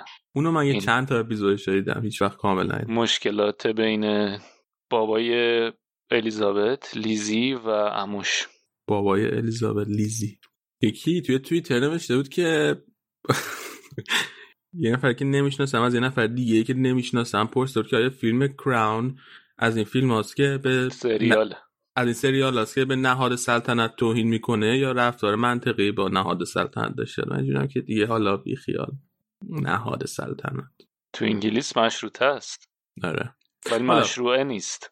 مشروطه مشروعه نیست؟ نه متاسفم. چرا؟ البته اونم خدا چیز کرده. نمی‌دونم شما در جریانی مشروط... میگن دیگه. اونا میرن تو کلیسا اینا. شما می‌دونی شما ملکه دارین. حالا که صحبت شد این شوهر ملکه مریضه براش دعا کنه. سر نمازات. شوهر ملکه فیلیپ. فیلیپ؟ فیلیپ. یه جوکی داشت. چیز جیم جفریز می‌گفت. فیلیپ. خیلی بی‌مزه بازی بسته بی‌مزه بازی بسته. بریم سراغ دربی منچستر. می‌خواستم بگم دربی یونایتد. دربی منچستر بازی منچستر یونایتد جلوی منچستر سیتی که یونایتد رکورد برد های سیتی رو متوقف کرد و نه تنها متوقف کرد که برد دو هیچ. چطور بود این بازی؟ ببین اوله خیلی تا الان عجیب سیتیو می‌بره دیگه. به خصوص خارج از خونه. فکر کنم سومین برد پیاپی خارج از خونهشون بود جلوی یونایتد سیتی. بعد شاید تا الان خیلی یعنی می‌گفتن که حالا اتفاقیه و بعد راجع به اینم حرف که رکوردشون جلوی تیمای بزرگ جواب نمیده. ولی از نظر تاکتیکی مشخص بود این بازی که واقعا مچ پپو خوابوند اوله. یه, یه نکته که در سیتی اینه که خب دو تا وینگر خیلی عریض داره که تو چی میگن وایدن خیلی وارد میرن به کنار خط و اون دو تا هافبک تهاجمی هن که بار حمله رو تا حدود زیادی به دوش می‌کشن گوندوگان دی بروینه. و اتفاقی که میفته اینه که این دوتا وینگرها میرن کنار خط و فولبک و فاصله بین فولبک و دفاع وسط حریف زیاد میشه. بعد از, از این فاصله می‌تونن استفاده کنن فضایی که پیش میاد و از اون طریق مورد ضربه وارد می‌کنن دیگه به تیمای حریف. که حالا برای همین باعث میشه که تاکتیک های متنوعی ببینیم برای اینکه بتونن مقابله کنن با این دوتا وینگ وینگرای سیتی. و مثلا اون بازی که دو هیچ مورینیو زد مورینیو تاتنام مورینیو زد سیتی رو این فصل. کاری کرده بود این که کاملا سیسوکو هویبرگ رو اضافه کرده بود به دفاع که اون فضا رو بتونن پوشش بدن و برن کمک فولبک ها و کاملا فشل کرده بود. حمله سیتی رو. ولی خب اتفاقی که میفته اینه که شما وقتی دوتا هافبک دفاعی تو می‌بری اون کنار که پوشش بدن فولبکاتو و بتونه کمک باشه تا اون فضای بین فولبک و دفاع وسطت کامل پوشش پیدا بکنه یه فضای زیادی پشت محوطه ایجاد میشه. یا به قول تو zone 14 توی اون live رئال بود گفتی فکر کنم zone 14 من نیست ولی من کردیتی برای نامگذاری اون نمی‌دونم. آره من بلد تو با من آشت تو منو باش آشنا کردی با من آشناش کردی. اون اون فضای پشت محوطه خیلی خالی میمونه دیگه به خاطر اینکه دیگه آفکی نیست که اونو پوشش بده. حالا کاری که کرده بود اوله این بود که یه کاری کرده بود بینا بین اون کاری که مورینیو کرده بود اینا کامل نمی‌رفتن. کماکان فاصلهشون خیلی زیاد بود در عرض هم که بودن دوتا هافک دفاعی یونایتد یعنی مکتامینی و فرد. خیلی مقاطع زیادی بود که وقتی نگاه می‌کردی یه فاصله خیلی زیادی بینشون بود. و کاری که می‌کردن اینه که گندگان و دیبروینه رو پوشش می‌دادن. کاملا کارشون این بود که این دوتا رو کاور کنن. ولی اینو فقط تا خط دفاعی خودشون انجام می‌دادن. یعنی وقتی نزدیک می‌شد به محوطه جرمی خودی دیگه ولشون می‌کردن و میسپردن به فول بکا که بتونن اون فضای زون 14 رو بتونن پوشش بدن. ولی با همین کار خیلی خوب تونسته بود که از کار بندازه این دوتا هافبک خلاق و مهم سیتی رو که خب راجب دیبروینه که خب دیگه همه با کیفیتش آشنایی داریم راجب گوندوگان هم مفصل حرف زدیم. ولی از اون طرف بار کاری فولبک هم خیلی زیاد می‌شد. فن بیساکا دوباره یه بازی خیلی خوبی جلوی استرلینگ انجام داد. این دوئل فن بیساکا استرلینگ دوئل جالبی داره میشه و بازم فن بیساکا موفق تر بود. اونورم که خب لوکشا که اصلا این فصل یکی از بهترین های یونایتد بوده. گلم زد استحقاق گل داشت و خیلی خوب بودن. و با, با همین کار و اون این حالا تاکتیک کلی هم که ما راجبش همیشه حرف می‌زنیم یونایتد برنامهش اینه که بشینن عقب و ضد حمله های سریع داشته باشن. و شاید یه نکته دیگه که بود اینه که خب این برنامه رو جلوی تیم بزرگ دیگه هم داشتن ولی همش سف سف می‌شد تا اینجای کار. ولی هم توی این برنامه کلی تری که شما فشار عریف رو می‌گیری توپ میدی به عریف و بعد روی ضد حمله موقعیت سازی کنیم و ضد حمله سریع. هم لازمه که دفاعت خیلی خوب باشه و مدافع خیلی خوب بودن. حالا راجع به سگانه هندرسون مگوایر لیندلوف هم حرف می‌زنم. فول بک هم که گفتم خیلی خوب بودن. هم لازمه که تو خط حمله مهاجمات بتونن هم خلاقیت لازم داشته باشن پاسایی درست بدن توپ راحت از دست ندن و تمام کنندگی رو داشته باشن که این سه عامل معمولا توی بازهای مهاجمای یونایتد از دست میدن دیگه. به خصوص حالا اون عامل تمام کنندگی ولی توی این بازی مارسیال خیلی روز خوبی داشت. خیلی خوب برمیگشت توپو می‌گرفت و به عنوان رابط بین خط دفاع و حمله می‌شد. تو کارهای دفاعی خیلی خوب شرکت می‌کرد و واقعا روز خوب مارسیال بود و خب اگر یه روزی باشه که این سه تا مهاجم جلو هم خوب باشن اون وقت یونایتد خیلی خوب می‌تونه روی ضد حملات کار کنه. و حالا کار دیگه ای هم که اتفاق میفته این بود که من در مورد اون دوتا پیوت صحبت کردم که با هم فاصله زیادی داشتن. اتفاق دیگه که میافتاد توی اون 4 2 3 ستای جلو که حالا دوتا وینگر بودن و برونو وینگرها اصلا ارز عریض بازی نمی‌کردن تو ارز نبودن. وسط میموندن که اون فضای 16 فضای 16 میگم فضای 14 یا اون فضای وسط زمین رو اون ستا هم بتونن پوشش بدن. تا از وسط هم اگه می‌خوان حرکت کنن از وسط اون ستا پوشش بدن. چون دو تا هافک دفاعی وقتی فاصله بینشون زیاد باشه فضای زیادی تو وسط ایجاد میشه و اون فضای وسط رو اون اون ستای جلوتر تو 4 2 3 1 پوشش می‌دادن. و میگم با این صورت که تا یه جایی با هم دیگه فاصله داشتن دو تا هافک دفاعی مکتامینی و فرد از یه جایی به بعد دیگه کاملا میسپردن به فول بک و همینطور که اون ستای جلو خیلی به هم نزدیک و فشرده بودن تو وسط زمین با از این طریق سعی کرده بود که دفاع کنه سیتی رو. و میگم دوباره این بحث پیش میاد خیلی خیلی به نظر این نتیجه خیلی یونایتدی بود. یعنی یونایتد این فصل خیلی بالا پایین داره گرم و سرد داره و این بار شانس با هم شانس باشون بود که بازیکنان تاکتیکی که می‌خواست اوله رو خوب انجام دادن هم خب چیدمان چیدمان خوب و درستی بود همه اینا کمک کرد. و این سواله که چقدر سستینبل یا پایدار می‌تونه باشه این موفقیت ها هنوز هست به نظرم. برد خوبی بود روحیه بخش بود. احتمالا به سهمیه گرفتنشون کمک می‌کنه دیگه. خیلی تاثیر تو قهرمانی نداره. شاید حسرت اینو بخورن که چرا مثلا یه ما دو ماه پیش این بازی رو نکردن و چرا تو بقیه بازیاشون جلوی تیمای بزرگ نتونستن اینطوری بازی کنن نتیجه رو بگیرن. و در مجموع نتیجه نتیجه خوبی بود و کماکان پپ نشون داد که جلوی سوشر مشکل داره. از اون طرف یه نکته که سیتی داره و ما قبلا راجع به حرف زدیم اینه که سیتی اگر روزش نباشه دیگه روزش نیست. کنم 16 بار در مجموع دو فصل گذشته عقب افتادن و فقط سه بار تونستن این 16 باری که عقب افتادن برگردونن. من و خب میگم این اینی هم که الان من دارم میگم سیتی یه, یه روند خیلی خوب داشته دیگه. 20 20 تا بازی برده بودن اگه اینو میبردن می‌شد 21 یا 21 برده بودن می‌شد 22 یه روند فوق العاده داشتن. اینی که در میگم اصلا و یه چیز دیگه هم اینه که خب خیلی کم پیش میاد که عقب بیفتن. که حالا لازم باشه که به این فکر کنن که عقب افتادیم. ولی مشکل رو دارن و قشنگ بازی خیلی شبیه مثلا بازی با لیون بود یا بازی دیگه که با یونایتد انجام دادن که هیچ برنامه جواب نمیده. و خب دبروینه روز خوبش هم نبود انصافا.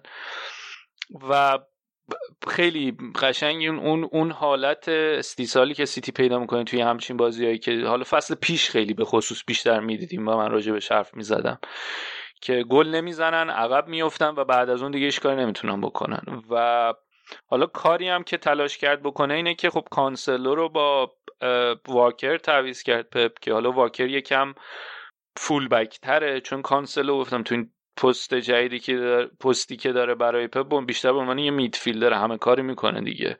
وسط میاد تو حمله میره تو حمله که میره به عنوان فول بک نمیره خیلی از وسط نفوذ می‌کنه.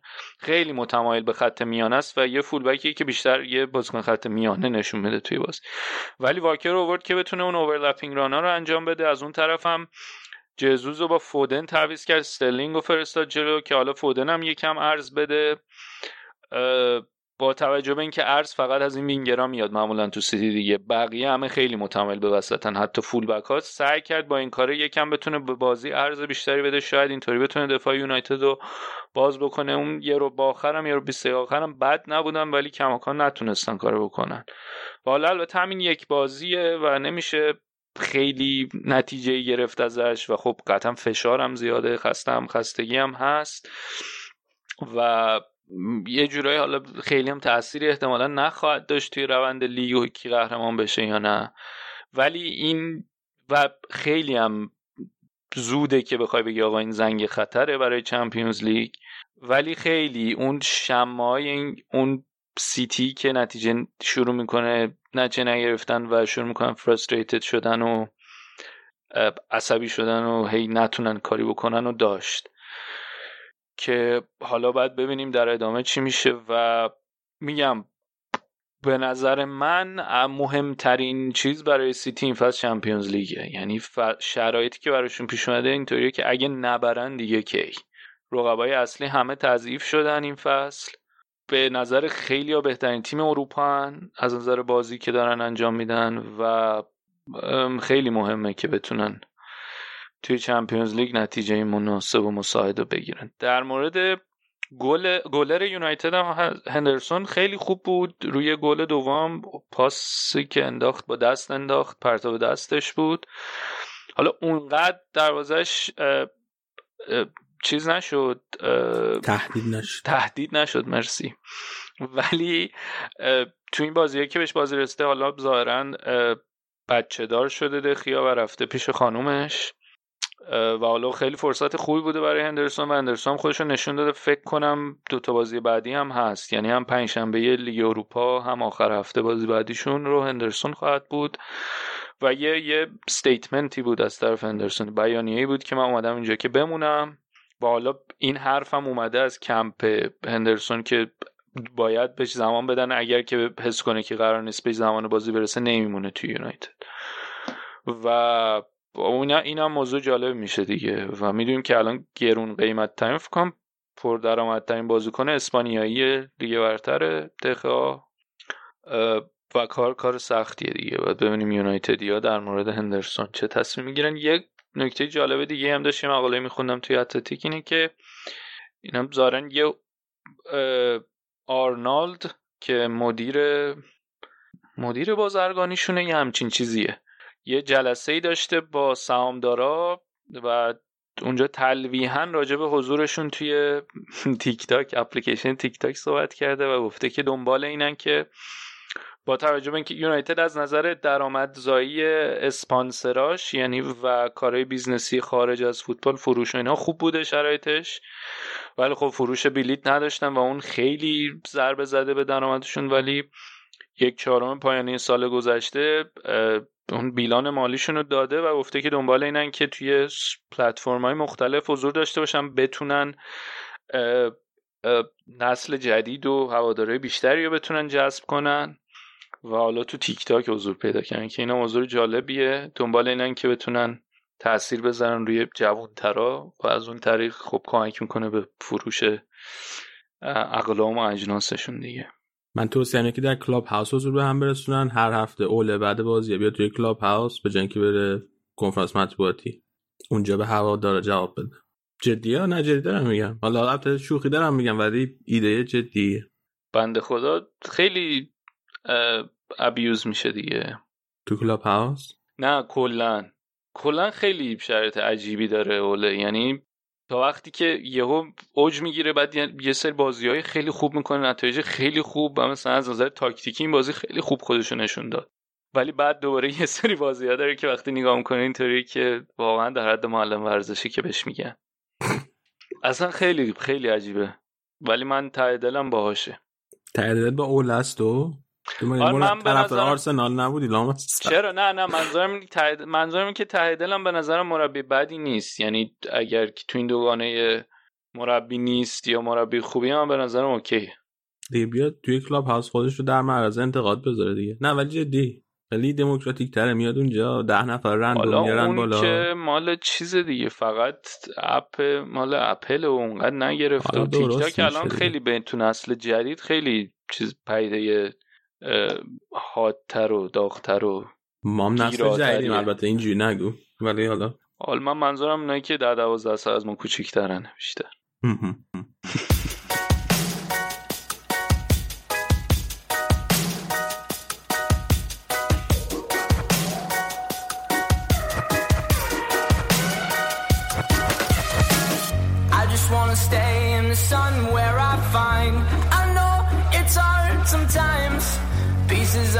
Peace in the sun's peace of mind. I know it's hard sometimes. Yeah, I think about the end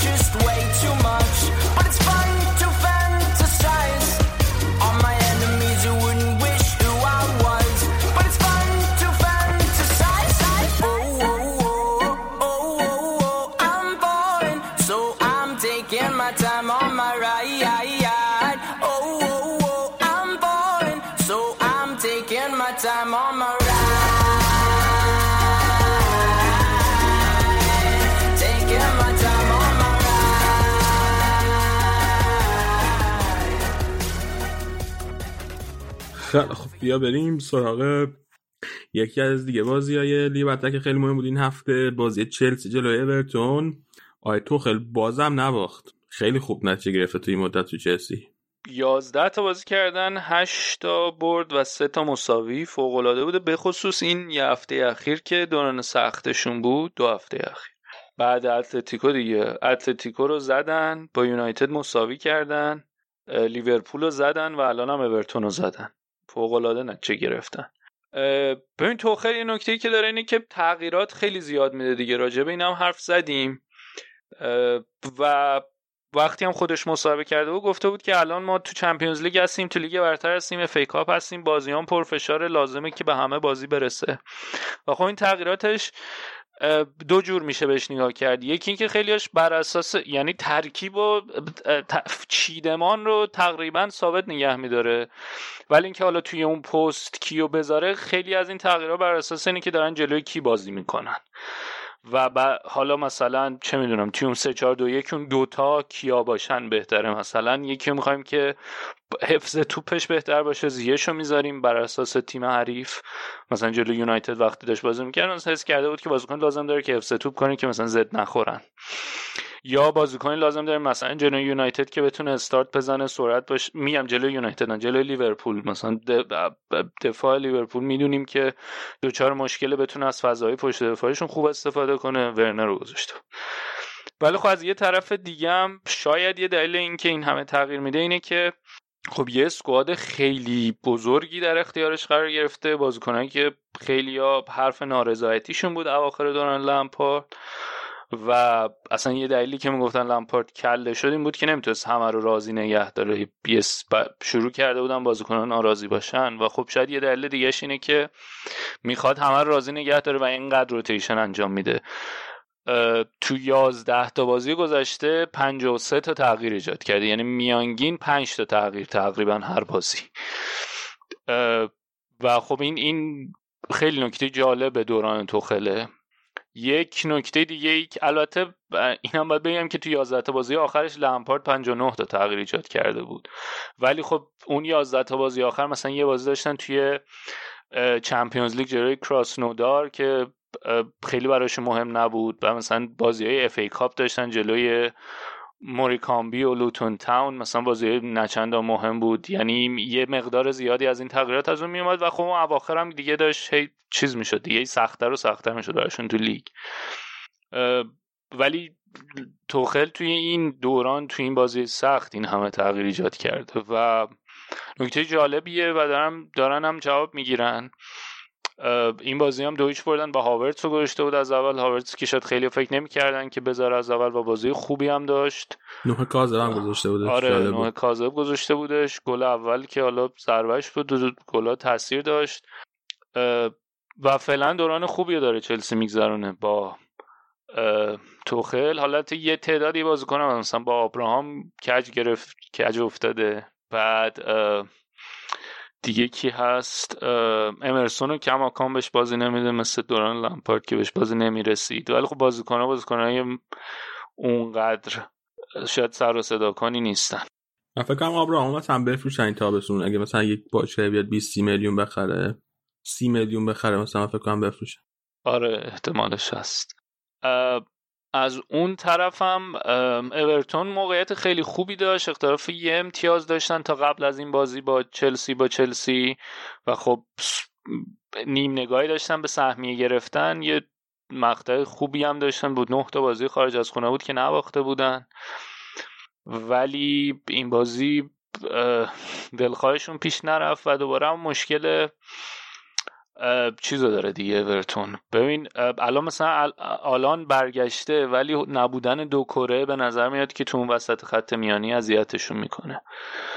و دو کره شاید کلا فصل هم از دست بده و اینکه حالا شما یه بازیکنی پیدا کنی که بتونه جای این دو کره رو بگیره و همون کارایی که دو کره داشته داشته باشه یکم سخت دیویس من راجبش حرف زدم بعد از بازی با بازی با لیورپولشون یه مسئولیتی داشت این بازی هم ولی تعویزی اومد و خوب بود. وقتی اومد یه کم انرژی داد به خط میانه. ولی اون تعادل خط میانه هنوز نیست و آلان هم مثلا بازیکن نیست که خلاق باشه پاس خفن بده گلای خفن بزنه. اینطوری نیست. ولی از نظر کارگر بودنش پوشش دادن فضا کمک کردن به دفاع کمک کردن به ترانزیشن از دفاع به حمله رو این چیزا خیلی مهمه و نبودنش قشنگ خودشو نشون داد که بازیکنایی که داره تو اون سطح هنوز نیستن. و این این این موردیه که اذیت خواهد کرد تا آخر این فصل. آنجلوتی رو به خاطر اینکه هر بار یه تغییر یه مشکل اینجوری پیش میاد. یه دونه از این بازیکن کلیدی ها میرن و حالا باید با تغییر تاکتیکی یا یه بازیکن دیگر رو تو اون پست گذاشتن هی باید یه کاری کنه که و تا بیاد این راه حل جا بیفته خودش زمان می‌بره. و بعد دوباره یه مقطع خوبی دارن بعد دوباره یه مصدومیت اینطوری و مشکل پیدا میشه. اینه که خامس هم نبود این بازی دیگه. آره خامس هم نبود. و کارشون سخته واقعا برای سهمی گرفتن. به نظر من اگه بگیره واقعا جای تحسین داره. البته خب از اون طرف تیمای دیگه هم که داره باشون رقابت می‌کنه چلسی نه ولی لستر هم خیلی صدمه خورده است دیگه. حالا یه برده خوب گرفتن جلوی برایتون و از اون روند بعدشون در اومدن.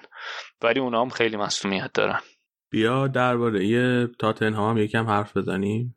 آره تاتنهام بعد اون چهار یکی که جلوی برنلی بردن خب سوال همه این بود که مثلا این چقدر نتیجه اتفاقی بود؟ حالا هم یه بار اتفاق میفته چقدر ممکن تکرار بشه؟ و چهار هیچ برنلی برد. چهار چهار یک این هفته بود. و خب مثلا درخشش بیل رو داشتیم ولی خب بیل می‌دونیم با توجه به فرم این اواخرش. شاید خیلی نشه روش حساب کرد. ولی اومدن جلوی پالاس و پالاس رو هم 4 یک بردن و باز هم با درخشش بیل و کین خیلی خوب بودن هر دوشون.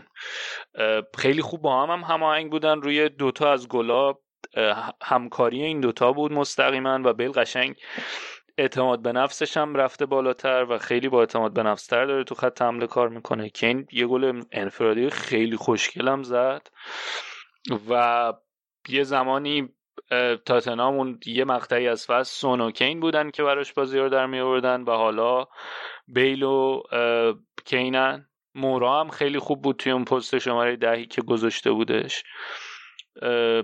یه برده خیلی خیلی خوب گرفتم و خب نکته ای که داره اینه که شاید یه چیزی که بهشون کمک کردیم بود که اون آخرای نیمه اول بنتکه گل مساوی رو زد و یکی یک کرد برخلاف روند بازی. شاید اگه یکیش می‌رفتن رخکن همون روالی که مورنیو قبلا استفاده می‌کرد و سعی که بازی رو ببنده رو میبس ادامه می‌داد برای نیمه دوم و خیلی این اتفاق افتاده که تاتنهام یکی جلوه بعد میره برای حفظ نتیجه و در نهایت یهو تو ده دقیقه آخر پنج دقیقه آخر یه گل می‌خورن دیگه هیچ کارش نمیشه کرد. امتیازها رو از دست میدن. خیلی اینجوری امتیاز از دست دادن.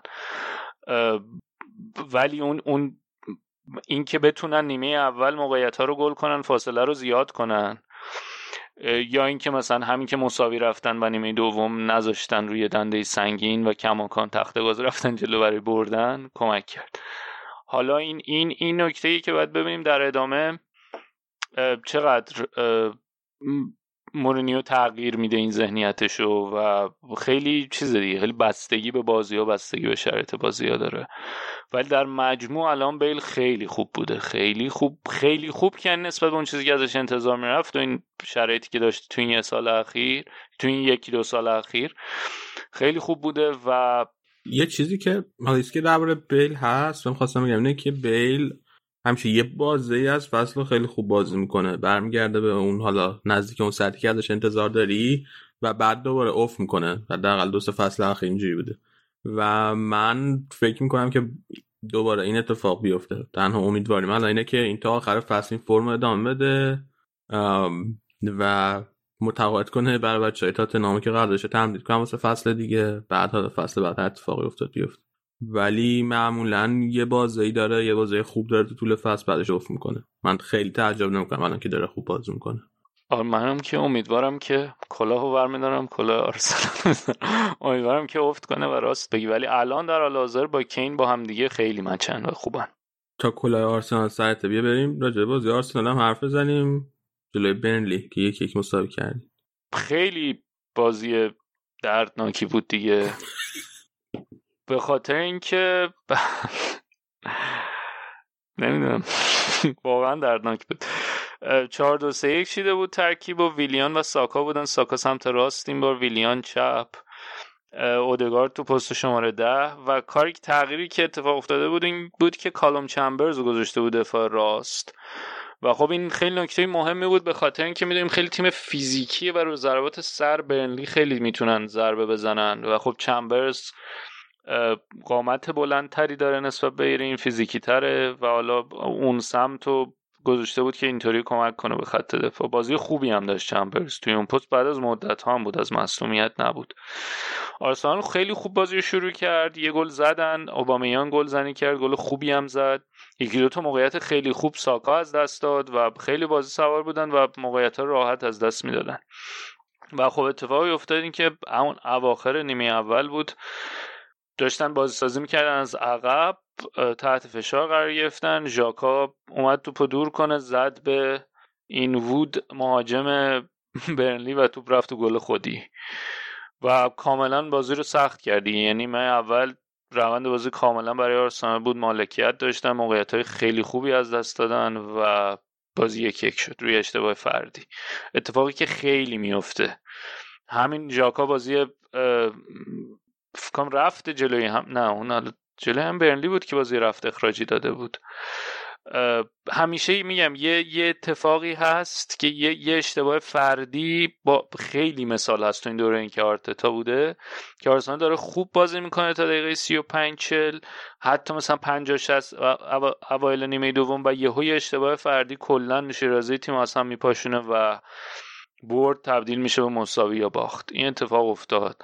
و اینکه موقعیتاشون هم استفاده نمی‌کنن اون موقعی که موقعیت دارن. یعنی دو تا چیزی که خیلی داره الان اذیت می‌کنه. از نظر ساختار تیمی از نظر تاکتیکی که تو زمین اجرا می‌کنن یه بلوغ به نسبت خوبی رسیدن بهتر شدن. هنوز جای رشد داره ولی خیلی بهتر شدن. ولی این اشتباهات فردی و گل نکردن تو پاس که داره صدمه می‌زنه به تیم. بیشتر از اینکه برنامه نداشته باشن یا خوب بازی نکنن.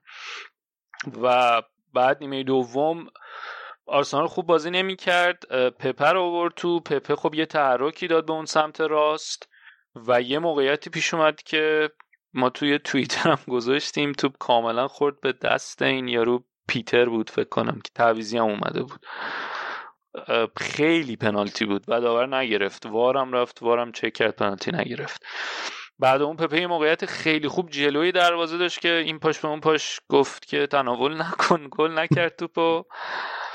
بعد خیلی اون موقعیت هم ناراحت کننده بود. بعد در ادامه یه موقعیت خیلی خوب دیگه داشت. یه شوت زد تو شرایط حالا نچندان خوب که توپ به دو سه تا مدافع تو دروازه خورد و خورد به تیر و گل نشد که اونم مشکوک به پنالتی بود. داور پنالتی اخراج داد. بعد ولی وار برگردون دیگه. هم پنالتی رو هم اخراج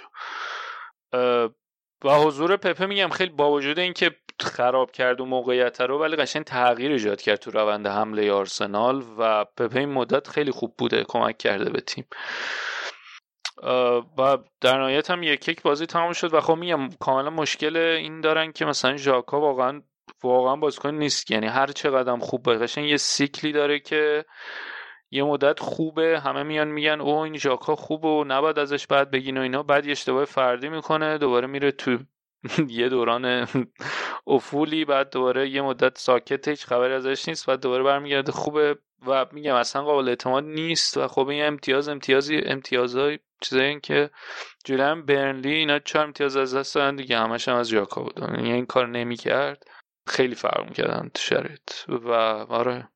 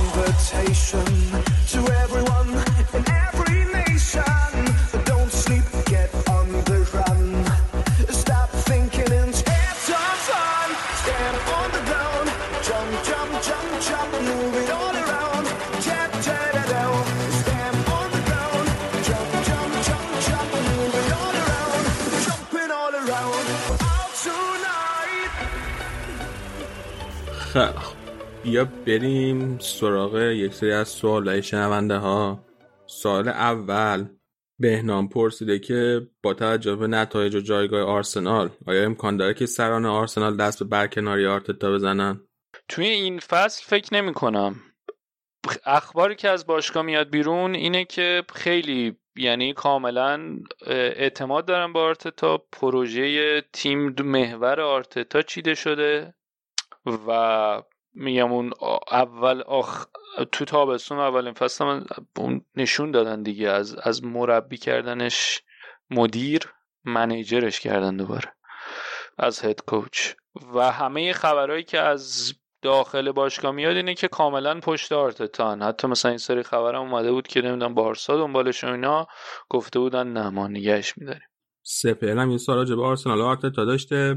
اگه عمل کرده آرسنال فصل آیندهم تکرار بشه و هیچ جام یا سهمیه اروپایی نگیره آیا همچنان پروژه رو با آرتتا ادامه میدن؟ یعنی همین اگه یه فصل دیگه هم ادامه بدن فکر می‌کنی که بازم بهش اعتماد کنن؟ فصل دیگه رو واقعا نمی‌دونم به خاطر اینکه همین الان هم آرسنال داره ضرر یعنی این چیزش اومد بیرون گزارش مالی اومد بیرون ضرر دادن. به خاطر بزرگ نداشتن تو چمپیونز لیگ شرط مالی شرط خوبی نیست. به شدت هم مغروزن و اینکه حالا اگه فصل بعدم همین مثلا دهم تمام کنه و اشکال نتونه نتیجه بگیره نمی‌دونم. فکر نمی کنم یعنی من خودم به شخص اینطوریم که این فصل که لیگ که از دست رفته و من به نظرم هنوز جا داره مثلا بهش اعتماد کردن. من اوکی هم با اینکه باشه. تا مثلا عواسط فصل دیگه هم. ولی اینکه آیا اگه همین روند ادامه پیدا کنه چی میشه رو نمی‌دونم. بعد می‌پرسه که سپه تو ادامه می‌پرسه در غیر این صورت این در صورت که اخراج بشه آینده شغل یا آرت تا چطور پیش بینی می‌کنی؟ توی لیگ برتر بهش تیم میدن؟ یا مثل امری که مقصد اجتماعی توی پروفایل ویار آلو والنسیا و بتیس میشه اونا هم بهش فرصتی نمیدن تو تیمای بزرگ. بارسا گفتن دنبالش دیگه. دیگه چی می‌خواین؟ نه بابا اون که تیم بهش میدن یا نه؟ خیلی سال سختیه. ببین الان من دارم تو فکرم به این فکر می‌کنم که مثلا لمپارد اومد. نتیجه نگرفت. نتیجهش البته از نظر جایگاه لیگ بهتر از آرتتا بود. و اخراجش کردم و الان من واقعا نمی‌دونم. دیگه تیم لیگ برتر تو سطح چلسی بهش پوزیش بخوادش استخدامش کن اینی که منم فکر نمی‌کنم تو سطح بالا به این دوتا دیگه تیم بدن فعلا. تا اینکه برن توی یه تیم کوچیک‌تر خوش نسبت دوباره نشون بدن منم بعید می‌دونم که بتونه بره تو تیم بزرگ. ولی این فصل من فکر می‌کنم که باشه احتمال اخراجش کمه. حالا نتیجه هرچی می‌خواد باشه. فصل بعد رو حقیقتا نمی‌دونم. تا وجود تحمل می‌کنن. ولی فکر می‌کنی پس تابستون هم بمونه؟ من فکر می‌کنم که تابستون هست داره. ایمانم می‌پرسه به نظرت روند خوب چلسی دائمیه یا شوک موقتی است که وارد شده و دارن نتیجه می‌گیرن؟ و به نظرتون امسال یا شاید سال بعد تو خیلی می‌تونه جام برای چلسی بیاره؟ خب ببین به نظرم این دو هفته آخر و این نتیجه که گرفتن نشون داد که خیلی شوک نیست. ولی دائمی هم نمی‌دونم چقدر می‌تونه دائمی باشه. به خاطر اینکه یه بحث که چلسی داره اینه که این این یه مدتی یه بازه زمانی خود لمپارد هم سعی می‌کرد که از همه استفاده کنه و بتونه همه رو راضی نگه داره. ولی خب نتونست خیلی اونو ادامه بده. به نظر میاد که توخل بهتر داره ادامه میده و خب یعنی این چرخشه داره جواب میده و نتیجه می‌گیرن. ولی اینکه حالا یهو یه بازه اتفاق بیفته دو تا بازی نتیجه نگیرن ببازن هم آیا می‌تونه همینطور نگه داره این بالانس تعادل بین همه بازیکن‌ها رو؟ نمی‌دونم. چون الان که دارن همه یکی در میون بهشون بازی می‌رسه و تیم داره نتیجه می‌گیره خب بازیکن‌ها اوکی ان کسی نمیاد چیزی بگه. ولی اینکه حالا برخورد کنه به اون اولین مانع چی کار می‌کنه رو نمی‌دونم. ولی به نظر من نسبت به لمپارد خیلی upgrade ه توخل خیلی upgrade ه و جام می‌گیره یا نه؟ این فصل الان لیگ که نه FA Cup میمونه شانس دارن. Champions League هم که فکر کنم بگیم نه. فصل بعد برای لیگ بتونن رقابت کنن. من میگم چلسی توخل فصل بعد می‌تونه رقیب باشه برای سیتی. فکر کنی فصل بعد چلسی توخل بهتر باشه لیورپول کلوب؟ خیلی سال سختیه. خیلی سال سختیه. بستگی به تابستون لیورپول داره ولی اگه همین روندی که تا الان ادامه پیدا کرده اگه بخواد ادامه پیدا کنه چلسی توخل. خصوص که میگن دنبال هالنده هم هستن. آره اگر که ببین آره برمیگردن مثلا. چه دیگه مسئولیت فنداکینا تمام میشه نه نه چلسی بود. آره آره دارم راجع به لیورپول حرف می‌زنم ولی اینا برمیگردن. ولی خب اینا تا بیان مسئولیت مسئولیت سنگینیه. تا بیان و جا بیفتن تو تیم قرار بگیرن و همون بازیکن قبلی بشن طول می‌کشه. اینه که اگر که لیورپول به خودش نجم به این تابستون من به نظرم چلسی توخل می‌تونه بگیرتشون راحت. بعد از این از مسئولیت هم که برگردن. جام ملت‌های اروپا تابستون اونم هست براشون. اونم فشار وارد می‌کنه. یعنی تابستون آره. خیلی بلندی هم ندارن. آره. اینه که من نسبت به الان من اینو میگم از بعد این چلسی مثلا گم می‌زنه همش. ولی خب خوب بودن واقعا تو این سه چهار بازی سختشون. آره اون چیزی که گفتی هست ولی یکی اینکه ببینیم مثلا اگه دو تا بازی نج... و... یعنی هر وقت که دو تا بازی نج نگرفتن پشت سر همون وقت چی میشه؟ جعبه باشگاه چون که بالاخره هر تیمی به چیز می‌خوره به فرم بد می‌خوره. یکی دیگه هم این که توخل کی دعواش میشه با مدیریت چلسی به خصوص این خانم مارینا. آره. خب حالا بیا من یه سری سوال لالیگایی از تو بپرسم. تو که سوالهای لیگ رو از من پرسیدی سال اول بذار از هیراد ازت بپرسم. گفته به احتمال بسیار زیاد زیدان پایین فصل رفتنی گزینه‌های جانشینیش رو کیا می‌بینی و اینکه چقدر احتمال میره ناگلزمن رو بیارن؟ اول در ناگلز من بگم که یه بار دیگه هم پرز بهش پیش نداده موقعی که می‌خواست لوپتگی بیاره. قبلش به ناگلز من پیش نداده بود و جز گزینه هاشون بود که خب ناگلز من رد کرده بود. البته اون موقع چیزی که رد کرده بود این که توی گزینه ها باشه رد کرده بود. واقعا پیشنهاد نگرفته بود. ولی کلا کرد توی گزینه باشه هم رد کرده بود به خاطر اینکه امروز فکر می‌کرد خیلی جوون. من فکر کنم رئال ناگلزمنو تحت نظر داره. کلا هم ناگزمن انقدر گزینه هاتیه که تقریبا تمام تیمای اروپایی تحت نظرش دارن لاپورتا هم حتی دربارش بهش اشاره کرده واسه بارسا. و توی لیگ برتر انگلیس هم خیلی دنبالشن و دارن به کارش نگاه می‌کنه به خصوص اگه امسال بتونه قهرمان بوندسلیگا بشه که فاصله هم الان با بایر نداره فکر کنم دو امتیاز کمتر از بایرن دارن یا سه امتیاز. نه فکر کنم بیشتر شد بعد از این برد جلوی. نه اختلافشون با بایرن یا دو یا سه. و من گزینه هست قطعا. گزینه های دیگه واسه رئال. راول هست. همیشه حرف راول هست فعلا. تا موقعی که مربی رئال نشده. من من به شخصه که دوست ندارم قبلا چند بار گفتم من به شخص دوست ندارم راول فعلا مربی رئال بشه. الان منظرم هنوز آماده نیست. و خود راول رو هم دارم می‌بینم که وایس تا موقعی که آماده باشه یعنی فکر نمی کنم که بخواد سریع پیشنهادی که بهش میاد و قبول کنه. چون بالاخره توی سرنوشته راول نوشته شده که مربی رئال بشه. و فکر می‌کنم خودش موقعی انتخاب کنه که شرایط مناسب باشه واسه مربی گشت رئال. و شانسشو نسوزونه. به جز راول الان الگری هم تحت یعنی در دسترسه. با الگری هم می‌تونن قرارداد ببندن. ولی فکر نکنم پرز بره سراغ الگری به خاطر اینکه تفکرات الگری اولا که حالا شهرتش اینه که مربی دفاعی حالا اینکه چقدر درسته یا غلطه بزنیم که اصلا شهرتش اینه.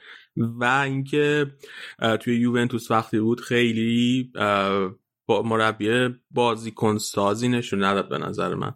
و یه مسئله که الان رال داره اینه که یه تعداد زیادی بازیکن جوون داره که لازم داره اینا رو پرورش بده و یه مربی می‌خواد که رابطه خوبی با بازیکن جوون داشته باشه. و سابقه خوبی داشته باشه واسه رابطه با مربی جوون بنابراین من خودم واسه خیلی شانس قائل نیستم. حرف رانگ نیکم بوده. حرف رانگ نیکم زده شده ولی اونم مثلا اینه که فلسفه کاریش خیلی با حال متفاوته و اصلا دوتا انگار اصلا دوتا قطب مختلف فوتبالن. نمی‌دونم که آیا اصلا پرز واقعا به همچین چیزی فکر کنه یا نه. یه مثلا دیگه هم که همیشه باید یادمون باشه اینه که پرز همیشه یک سری موضوعاتی که خودش مطمئن نیست که می‌خواد انجام بده یا نه و می‌خواد ببینه حس و حال هواداری رئال چجوریه رو لیک میده به بیرون درز میده به بیرون از طرف خبرنگارایی که به می‌شناسه تا ببینه عکس العمل هوادارا چیه. بنابراین شاید مثلا وقتی خبر خبر میاد ببینی که مثلا رئال داره به رانگنیک نگاه می‌کنه شاید یه همچین داریم شاید یه همچین چیزی هستیم که پرز داره پاشا می‌کنه تو آب ببینه دمای آب چقدر؟ سوال بعدی رو بهنام ازت پرسیده. گفته که امکان داره در صورت قهرمان نشدن اتلتیکو مادرید سیمونه بعد از حدود ده سال اخراج بشه؟ سیمونه اخراج نمیشه از اتلتیکو مادرید قطعا. یعنی اگر هم قرار بشه که از جدا بشن توافقی از هم جدا میشن. و بعد می‌دونم که اتلتیکو مادرید سیمونه رو اخراج کنه به خاطر کاری که کرده. سیمونه قطعا یکی از دو تا مربی برتر تاریخ اتلتیکو بعد می‌دونم که اخراجش کنن ولی احتمال جدا شدنش من به نظرم احتمال شدنش هست. چیزی که مشکوکم می‌کنه به جدا شدنش اینه که من فکر کنم که اگر سیمون از اتلتیکو مادرید جدا بشه باید یه مدتی استراحت کنه چون که هیچ تیم مناسبی الان براش نیست. تیمای بزرگی همشون تقریبا مربی مشخص دارن به خصوص گزینه هایی که همیشه برای برای سیمون مطرح بودن. همین تر مربی داره و به نظر میاد می‌خوان با کنت بدن. هم چلسی الان تازه توخل بردن. قطعا دوباره عوض نمی‌کنن توخل این تابستون. بنابراین اگر سیمون بخواد از اتلتیکو مادرید جدا بشه گزینه دیگه ای من براش نمی‌بینم این تابستون که بخواد بره اونجا. بنابراین شانسش رو کم می‌دونم ولی ممکن هست. حال چه حتی قهرمان بشه یا نشه به نظر من امکانش هست. چون که اتلتیکو هم به نظرم یه مقداری نیاز داره که یکم فلسفه بازیشو باید یکم بعد به روز تر بشن. سبکی که سیمونه داره بازی می‌کنه یه مقداری یه مقداری قدیمی شده. اگر خیلی بمونه اتلتیکو مادرید و خودش خودش خودش رو به روز نکنه میترسم یه مقدار شبیه وضعیتی که الان مورینیو داره بشه. هرچند که امسال به اون سمت قدم برداشته. سبکش رو امسال عوض کرده تهاجمی تر بازی می‌کنه اکتیو تر تو طول بازی بازی می‌کنه تیمش. یه سال دیگه هم داره برات بهنامون که به نظر شما دلیل استفاده نکردن زیدان از بازیکنهای آکادمی و جوون و دل بستن به یاران همیشهش مثلا کروس مدریچ و کاسمیرو چیه؟ و آیا از طرف پرز تذکری در این رابطه به زیدان داده شده یا نه؟ اول دوم جواب بدم. اینکه از طرف پرز تذکری به زیدان داده شده اینکه خب قطعا با هم حرف می‌زنن. این که و من فکر نمی کنم که مدیریت رال خیلی راضی باشه از کاری که زیدان داره می‌کنه چون بالاخره این سرمایه گذاری که باشگاه کرده چند صد میلیون یورو هزینه شده رو زیدان داره بهش محلی می‌کنه. ولی اینکه حالا چقدر واسه پرز مهمه نمی‌دونم ولی فکر نمی کنم قطعا ترجیح می‌داد که زیدان از این بازیکنهای جوان استفاده کنه. اینکه چرا زیدان این کارو می‌کنه و انقدر به بازیکنهای قدیمی که داشته اعتماد داره و بازیکن جوون رو وارد چرخه نمی‌کنه. یکی اینکه خب اولا بعد این زیدان در کنیم. یک رالی باش کاری که تو تو اگه توش نتیجه نگیری خیلی سریع و بدون درنگ با اخراج مواجه میشی. و واقعیت اینه که من من اودگارد خیلی دوست دارم. دوست داشتم توی ترکیب رال بازی کنه. ولی واقعیت اینه که خب اودگارد سطحش الان در این لحظه از مودریچ پایین تره من مثلا رودریگو رو خیلی دوست دارم. وینیسیوس رو دوست دارم. ولی وقتی آزار میاد و این دوتا مجبور میشن روی نیمکت بشینن به خاطر اینه که واقعیت مسئله اینه که آزار بازی کنه یه ستاره جهانی امتحان پس داده است این دوتا هنوز نیستن. حالا اینکه چه پتانسیل دارن بشی تبدیل بشن مهم نیست. مهمه که اون یه ستاره است که امتحانش پس داده قبلا تو بالاترین سطح. و طبیعیه که از این نظر طبیعیه که زیدان به اینا اعتماد کنه. همین درباره والورد صادقه. اگر بخواد والورده بازی کنه بین مثلا مودریچ و کروس یکیشون باید بشینن بیرون یا اینکه حتی کاسمی رو یک بعد شاید بشینه بیرون و به والورده برای همین کم تر بازی می‌رسه. این از یه طرف که به خاطر نتیجه که شده زیدان مجبوره که به اینا بیشتر بازی بده. ولی من حس می‌کنم که یک مقداری داره این کارو اضافه بر سازمان هم انجام میده. یعنی توی یک سری از بازی ها می‌تونسته به این بازی کنه جوون اعتماد کنه و این کار نکرده و دلیلش نمی‌دونه. واقعا. به نظرم میاد زیدان جز آدمایی جز بازیکنایی که مرغش یه پا داره. یعنی جز مربیایی که مرغش یه پا داره و قده. و این دوم به عنوان ایراد هم نمیگم. خیلی از مربی اینجوری و این ایراد نیست. یعنی تا وقتی که نتیجه می‌گیره با همین قدیش ایراد نداره. ولی وقتی که نتیجه نگرفت مثل الان که در حال نتیجه نگرفتنه اون وقت انتقاد هم میاد سمتش اونم طبیعی. سوالای لالیگا همینا بود. خیلی دست درد نکنه مرتزا دست همه شما که تا اینجا ما گوش دادین درد نکنه. دمتون گرم. اگر سوال داشتین دوست دارین تو توی برنامه مطرح بشه به ما برسونین سوالتون حالا یا توی تلگرام برای ما بفرستین یا توی توییتر برای ما بفرستین یا توی کست باکس بنویسین برامون. ما سعی کنیم سوالاتون حتما جواب بدیم هر هفته. تا اپیزود بعدی خدا نگهدار. خدا